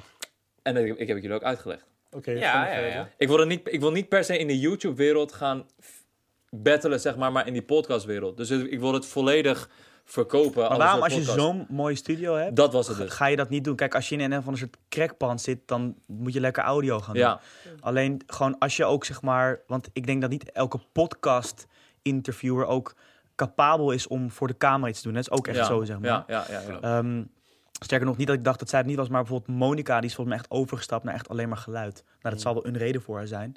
Nou, anyway. Maar eh, ja, eh, hoe ga je hier mee, mee groeien? Dat is toch gewoon steeds grotere gasten uitnodigen en steeds breder, breder platform. Kijk, jullie checkten mij van, oké, we vinden het interessant. Wat ik heel dope vind om ook mensen behind the scene in de industrie nu te gaan uitnodigen dit seizoen. Daarom zit ik volgens mij ook, ook hier. Ja. Want voorheen was het wel echt veelal gewoon bekende gezichten. Ehm, ik denk dat de volgende stap is dat je gewoon eh, eh, buiten deze industrie gaat kijken, toch? Want je, het, het gaat er in de, in de plaats om dat jullie gewoon goede vragen hebben en een interessant gesprek op gang brengen. En dat is alleen maar interessant voor jullie als dat mensen zijn die je nog niet heel erg kent, zeg maar. Dus Mhm. dat, dat is gewoon een kwestie van, eh, van gewoon steeds grotere namen inviten. Net als Joe Rogan na een tijdje met eh, onze Tesla-guy. Ja. Hoe heet die nou? Elon, Elon Musk. Musk. Ja, en dan, ga, en dan uiteraard marketing helpt wel mee als je iets illegaals doet. Tenminste, in Amerika illegaal, dat je... Dat, die, die die gingen smoken Ja. samen. Ja, Nou, hier, is dat, hier gaat dat niet heel heavy. eh, maar je, gewoon, je moet gewoon Nou, dat soort dingen. En grote namen. ja. Eh, Hij is te vooruitstrevend. ja, hij is super vooruitstrevend, man. Tesla guy. Ja. Misschien moet je even checken. Oké. Oh shit. Ja. Ja. Nee, ja, Maar oké, ja toch? wie- Ja, hoe, hoe- ga je anders? Nee, Wie is buiten... Wie, wie zou jij aanraden om eh, uit te nodigen? Ehm, ja, oké, maar we, we, welke eh, genres buiten deze industrie vinden jullie überhaupt interessant om het verhaal van een aantal... Want, Alles. oh, want iedereen's verhaal kan interessant zijn als zij het goed hebben gedaan. Ik zou sowieso eh, elk seizoen werken, los van vaste gasten. Met gewoon een aantal eh, personen die dan door iets heel random actueels in het nieuws zijn gekomen. Weet je, om gewoon. Mhm. Want, dan, want dan word je ook dus actueel beluisterd. En dan gaan mensen zoeken naar die naam in je YouTube-tag, zeg maar. Ja, maar ik, Ik snap, ik, snap wat je, ik snap wat je bedoelt, ja. Ik heb ja, er niet- ja. zeg maar, en dan wel alsnog grote namen, hè? Dus niet Ja, soort van eh, random. eh, maar goed, ja, ik weet dus niet nu of hier iets. eh, En ik zou ook niet allemaal politiek georiënteerd. Daar word ik heel moe van. Ja. En daar is ook wel, denk ik, wel genoeg van. Alles behalve Temptation Island en Ex on the Beach. Ja, mensen. ja precies. Da- dat is ook te makkelijk om, om views mee, mee te pakken. Ja, lastig. Eh, ik zou gewoon, dan blijven we dus wel in deze industrie, maar ik zou gewoon alles op alles zetten. En ik denk dat het zeker mogelijk is dat als er een soort harde UK-rapper naar Nederland komt voor een tour, om die gewoon uit te nodigen ehm, en dat gewoon te fixen. Ik Wat ben nog gewoon een paar kan. keer op dat geweest. En het was zo dichtbij, maar eh, Ja, het is... Eh, Didn't happen? niet zo zijn. Wat dan? eh messed up managers? Ja, Ja. Ja. Wilden ze geld? Nee. Nee. Maar ze waren Ze gewoon... wilden chillen. Ja. Ja, En fuck chillen, man. We zijn niet op chillen, man. We gaan naar die tourbus. Ik denk, wat de fuck doen we hier, man? dit was echt Hé, zo, dat man. was echt random. Ik dacht, hé, Sorry, hey, op, man. Een, die show een convo over. on the road is wel hard, zeg maar. Dus, ja, Ja. dus, dus dat je naar mensen toe gaat als dat de enige manier is om zo'n grote naam. Dus dat je het gewoon opneemt Ja. vanuit een tourbus. Ja, maar oh, ja, nee, oké, dit is John de Mol bij de Talpa headquarters. Mm. Dat is, dat, dat, Ja. Als iedereen, iedereen mij vraagt, wie zou je graag hier willen, zeg ik altijd John de Mol. ja. Ja, is dat je number one? Ja, man. Niet is Johnny goed, John? Oh, Nee. John. Want Bro, Johnny is Johnny geworden. Door, nou, niet alleen geworden, maar Nee. gewoon heeft Ja. Luister, Ja, hij, heeft, platform. hij heeft een super interessant verhaal. En ik weet dat hij dit doet, want ik kwam laatst op een podcast van een best wel jonge guy. Mhm. En die, die vroeg mij toevallig of ik daar eh, in wilde komen. En ik kende het niet en ik ging checken. Hele jonge papi. En die heeft gewoon John de Mol en allemaal ziek grote namen gewoon. Dus ik denk gewoon dat als je, al helemaal met een professioneel iets als dit... gewoon een keer die aanvraag stuurt, een beetje via via... Ja. dat dat... eh, dat ja. We moeten 2020, hoger ja, maar we moeten gek John de doen, Mol, man. Ik wil John de Mol, man. Te gek doen. John de Mol bij, aimen. headquarters. En dat het echt zo'n eentje wordt van 3,5 uur gewoon. Live. Even zo'n special, dat we gewoon hem van de lijf vragen. Nee, nee, bij, bij hem is eerder elevator pitch. Dus je gewoon van, oké, you got 30 minutes, zeg maar gewoon. Ja, ja, weet je wel zo. Mm, Ja, ja, ja, ja. Oké. Maar, maar je kan het gewoon met heel veel reclame ertussen na 3,5 uur uur stretch. Ja. Nee, We gaan het zien. Komt helemaal goed, man. Ja, Heb je, heb je in, in deze tijd gestrest van, hé, mijn telefoon, man, moet ik niet? Ja, ja, ik heb denk nog nooit zo... eh, zo, zo check hier. fuck. Ja, daar, hey, Ik zeg je eerlijk, ik keek al van... Hij pakt zijn telefoon niet eens één keer om te kijken of Nee, hij d- gebeld. dude, ik heb hem keurig op flight mode zelf gezet. nice. Oh, je hebt hem op flight? Wow. Jij bent een legend. Ik vind Ja. het echt knap. Ja, Dus eh, zometeen, eh, denk Ja. maar niet dat ik hierna vrij Hoe, ben. hoe, hoe, hoe kanaliseer, eh, kanaliseer je dat? Dat, dat, eh, dat eh, het, het, het, het telefoongebruik, zou dat denk ik. Het, te- het telefoongebruik, het zoveel informatie door de dag je hersenen Ja, laten... op, op, de, op de meest neurotische geek manier ooit. En dat is dat ik gewoon elke dag een soort van boven naar onder al mijn mails, mijn voicemails afluisteren. eh, al mijn WhatsApp berichten, al mijn iMessage berichten, al mijn Facebook chat berichten, al mijn DM's. Mm. Allemaal gewoon afga. En eh, net zolang dat ik iedereen die iets naar me heeft gestuurd, eh, of heb beantwoord of iets heb opgeschreven om terug te komen. Gewoon om in ieder geval dat je elke dag altijd eh, op iets, op door, iets reageert. door heel de dag door gewoon? Nee, nee, want zeg maar dat, zeg maar, Ik, Of reserveer je tijd? ja, want ik, ik kwam er gaandeweg achter dat je veel meer tijd bezig bent met ehm, eh, elke keer tussendoor snel een mailtje beantwoorden. Mhm. Dan gewoon even rustig in de avond alles in één keer af te gaan. Mm. Gek genoeg zit daar een soort van, ja, dat is super noobish eh, conversation, maar gewoon daar, daar zit een bepaalde structuur in dat je er gewoon veel sneller mee klaar bent. Ehm, dus ja, ja zo, zo kanaliseer ik het gewoon alles afgaan, gewoon chronologisch. En dingen opschrijven die als ik mensen later moet beantwoorden of moet die terugbellen. Ja, gewoon, Structuur. ja, gewoon structuur is gewoon everything. Maar dat, dat hebben eh, control freaks wel. Nog, eh, ik, ik heb nog een laatste vraag. Wat, wat is je, welke doelen heb je nog? Of welk doel heb je nog? Voor jezelf of met... Ehm, Nou man, Zelf rappen. Ik wil zelf gaan rappen. en ik ben heel blij dat, eh, dat ik... eh, dat kan ik niet. Maar ehm, mijn, eh, mijn doel workwise zou denk ik gewoon zijn... dat ik gewoon door wil gaan met aan het bedrijf bouwen... wat eigenlijk inhoudt aan de talenten bouwen, zeg maar. En gewoon, ehm, daar heb ik niet per se een soort vijfjaren plan voor... wat mensen altijd vragen.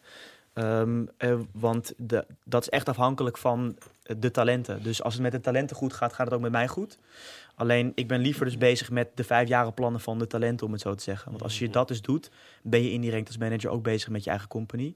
En ja, wa- waar we het al over hebben gehad, ik zou gewoon het heel vet vinden als de industrie echt klaar is om naar Amerika te gaan. En dat eh, eh, Felix, eh Young Felix, een, een productie maakt voor gewoon een eh, gigantische Amerikaanse artiest. En allemaal dat soort, eh, dat soort dingen. En dat, dat gaat gewoon gebeuren. Je voelt gewoon dat zeg maar, die Ja. industrie daar Ja. nu, nu is. En, ehm, eh, dus ja, gewoon met de allertofste, leukste, eh, beste artiesten samenwerken. Dat, dat is het doel. Ik heb nog een vraag. En dat is misschien de vervelendste. Van welk talent die, eh, waarmee je gewerkt hebt en die uiteindelijk weg is gegaan, bouw je het meest? Er zijn er niet heel veel eh, weggegaan. Ehm, eigenlijk omdat ik ehm, me best wel ook persoonlijk hecht aan heel veel talenten. Dus het niet met het, eh, laat dat duidelijk zijn, met het roster waar ik nu mee werk. Maar er zijn wel talenten geweest die nu inmiddels weg zijn, waar ik eh, zakelijk eh, gezien eerder mee had moeten stoppen, zeg maar. Maar omdat ik me dan gewoon hecht en me ook verantwoordelijk voel voor iemand. Maar vanuit de, echt de keuze van een, een artiest zelf kan ik me eigenlijk niet echt voor de geest halen. Dat is volgens mij Kit de Blitz geweest. Oh ja, die heb je ook eh, ja. genoemd, ja. En kijk, ik zal nooit slecht praten over artiesten. Dus ook al zouden ze me hebben genaaid, zou ik het nu ook hier niet zeggen. Alleen, ehm, meestal wordt zo'n keuze wel eh, eh, in ge- gemeenschappelijk gesprek gemaakt. En ehm, eh, je- vindt het natuurlijk als manager alleen maar echt vervelend, los van de emotionele band. Zakelijk gezien, wanneer het een zeer succesvolle artiest is. Dat is nog niet gebeurd. Eh, alle, alle artiesten die veel succes hebben, die, eh, eh, waar ik ooit mee ben begonnen, die zitten nog bij mij. Dus ehm, Zonder contract. zonder contract. Ah, Zeg wel iets. Zeg wel echt iets. Ja, ik moest die vraag gewoon stellen, want je weet, Ik ik vind- kan niet ik- alleen maar mooi weer spelen. Ik vind het een hele... Nou, het, het was niet soort propaganda. Ik heb toch Nee, nee, nee, nee, dat zeg ik niet. Maar journalistiek... eh, Hoogwaardig. Ja, ja, nee, maar- gewoon, je, je draagt een bepaalde verantwoordelijkheid om dat ook te vragen. Nee, maar het is een hele terechte vraag. Alleen het, het, het is dus niet, ehm, niet echt gebeurd op een manier dat ik er niet achter stond. Tot heden. Dat, nou, eh, ga ik de eerste horen. dan ben ik klaar. Oh, shit. Doe normaal. drink. Doe normaal. Ja, man. was een leuk gesprek. Heel leuk gesprek. Leerzaam. Thanks Ja, for having was me. weer eh, even een andere hoek. Ja, Leerzaam. Ja. Je weet toch? Vanaf wanneer kon je eerste shirt van 5 barkie kopen? Jee, ik ga niet... wat, wat moet je maar aan, aan de artiest vragen? Ai, dit was Comfort Talk Show met Nathan. Thanks Armin. Thanks Geef de Stefano. Moscovic niet, bro. Bro, ja, zou ik het niet zeggen, want hij is Nathan, snap je? Nee, Oké. Hij is nee. naman. ik vind allebei voor iets, voor iets voor te zeggen. Oké, Na- Nathan a.k.a. Namam. Maar eh liken, subscriben, commenten en volg onze Instagram. En laat ons vooral in de reacties weten wie wij buiten wat jullie de hele tijd zien, Mhm. buiten onze zien, om het zomaar even te noemen, moeten uitnodigen. En het mag iedereen zijn. Ja, Denk man. breed, vrouw, man. Misschien zeg je. Transgender. Bella Hadid. Transgenders. Ja, man. En ja, man, transgenders, man. We hebben nooit een transgender Ja, laat dat volg, volgende keer. En vraag me niet de hele Lekker. tijd of Lijpen komt. Want het antwoord is hetzelfde. Die man komt wanneer hij wil komen. Oké. Hij vindt het wel dope, dat heeft Ja. hij wel gezegd. Ja, maar hij heeft me Verder laatst een Lijpen. DM gestuurd. Hij zei, hey, soldaat, ik voel jou, je joint me. Dacht, Zo, dat was Zo hard. hard, man. Als ik zo zou staan... Hoe je oud? Van krijgen. Later.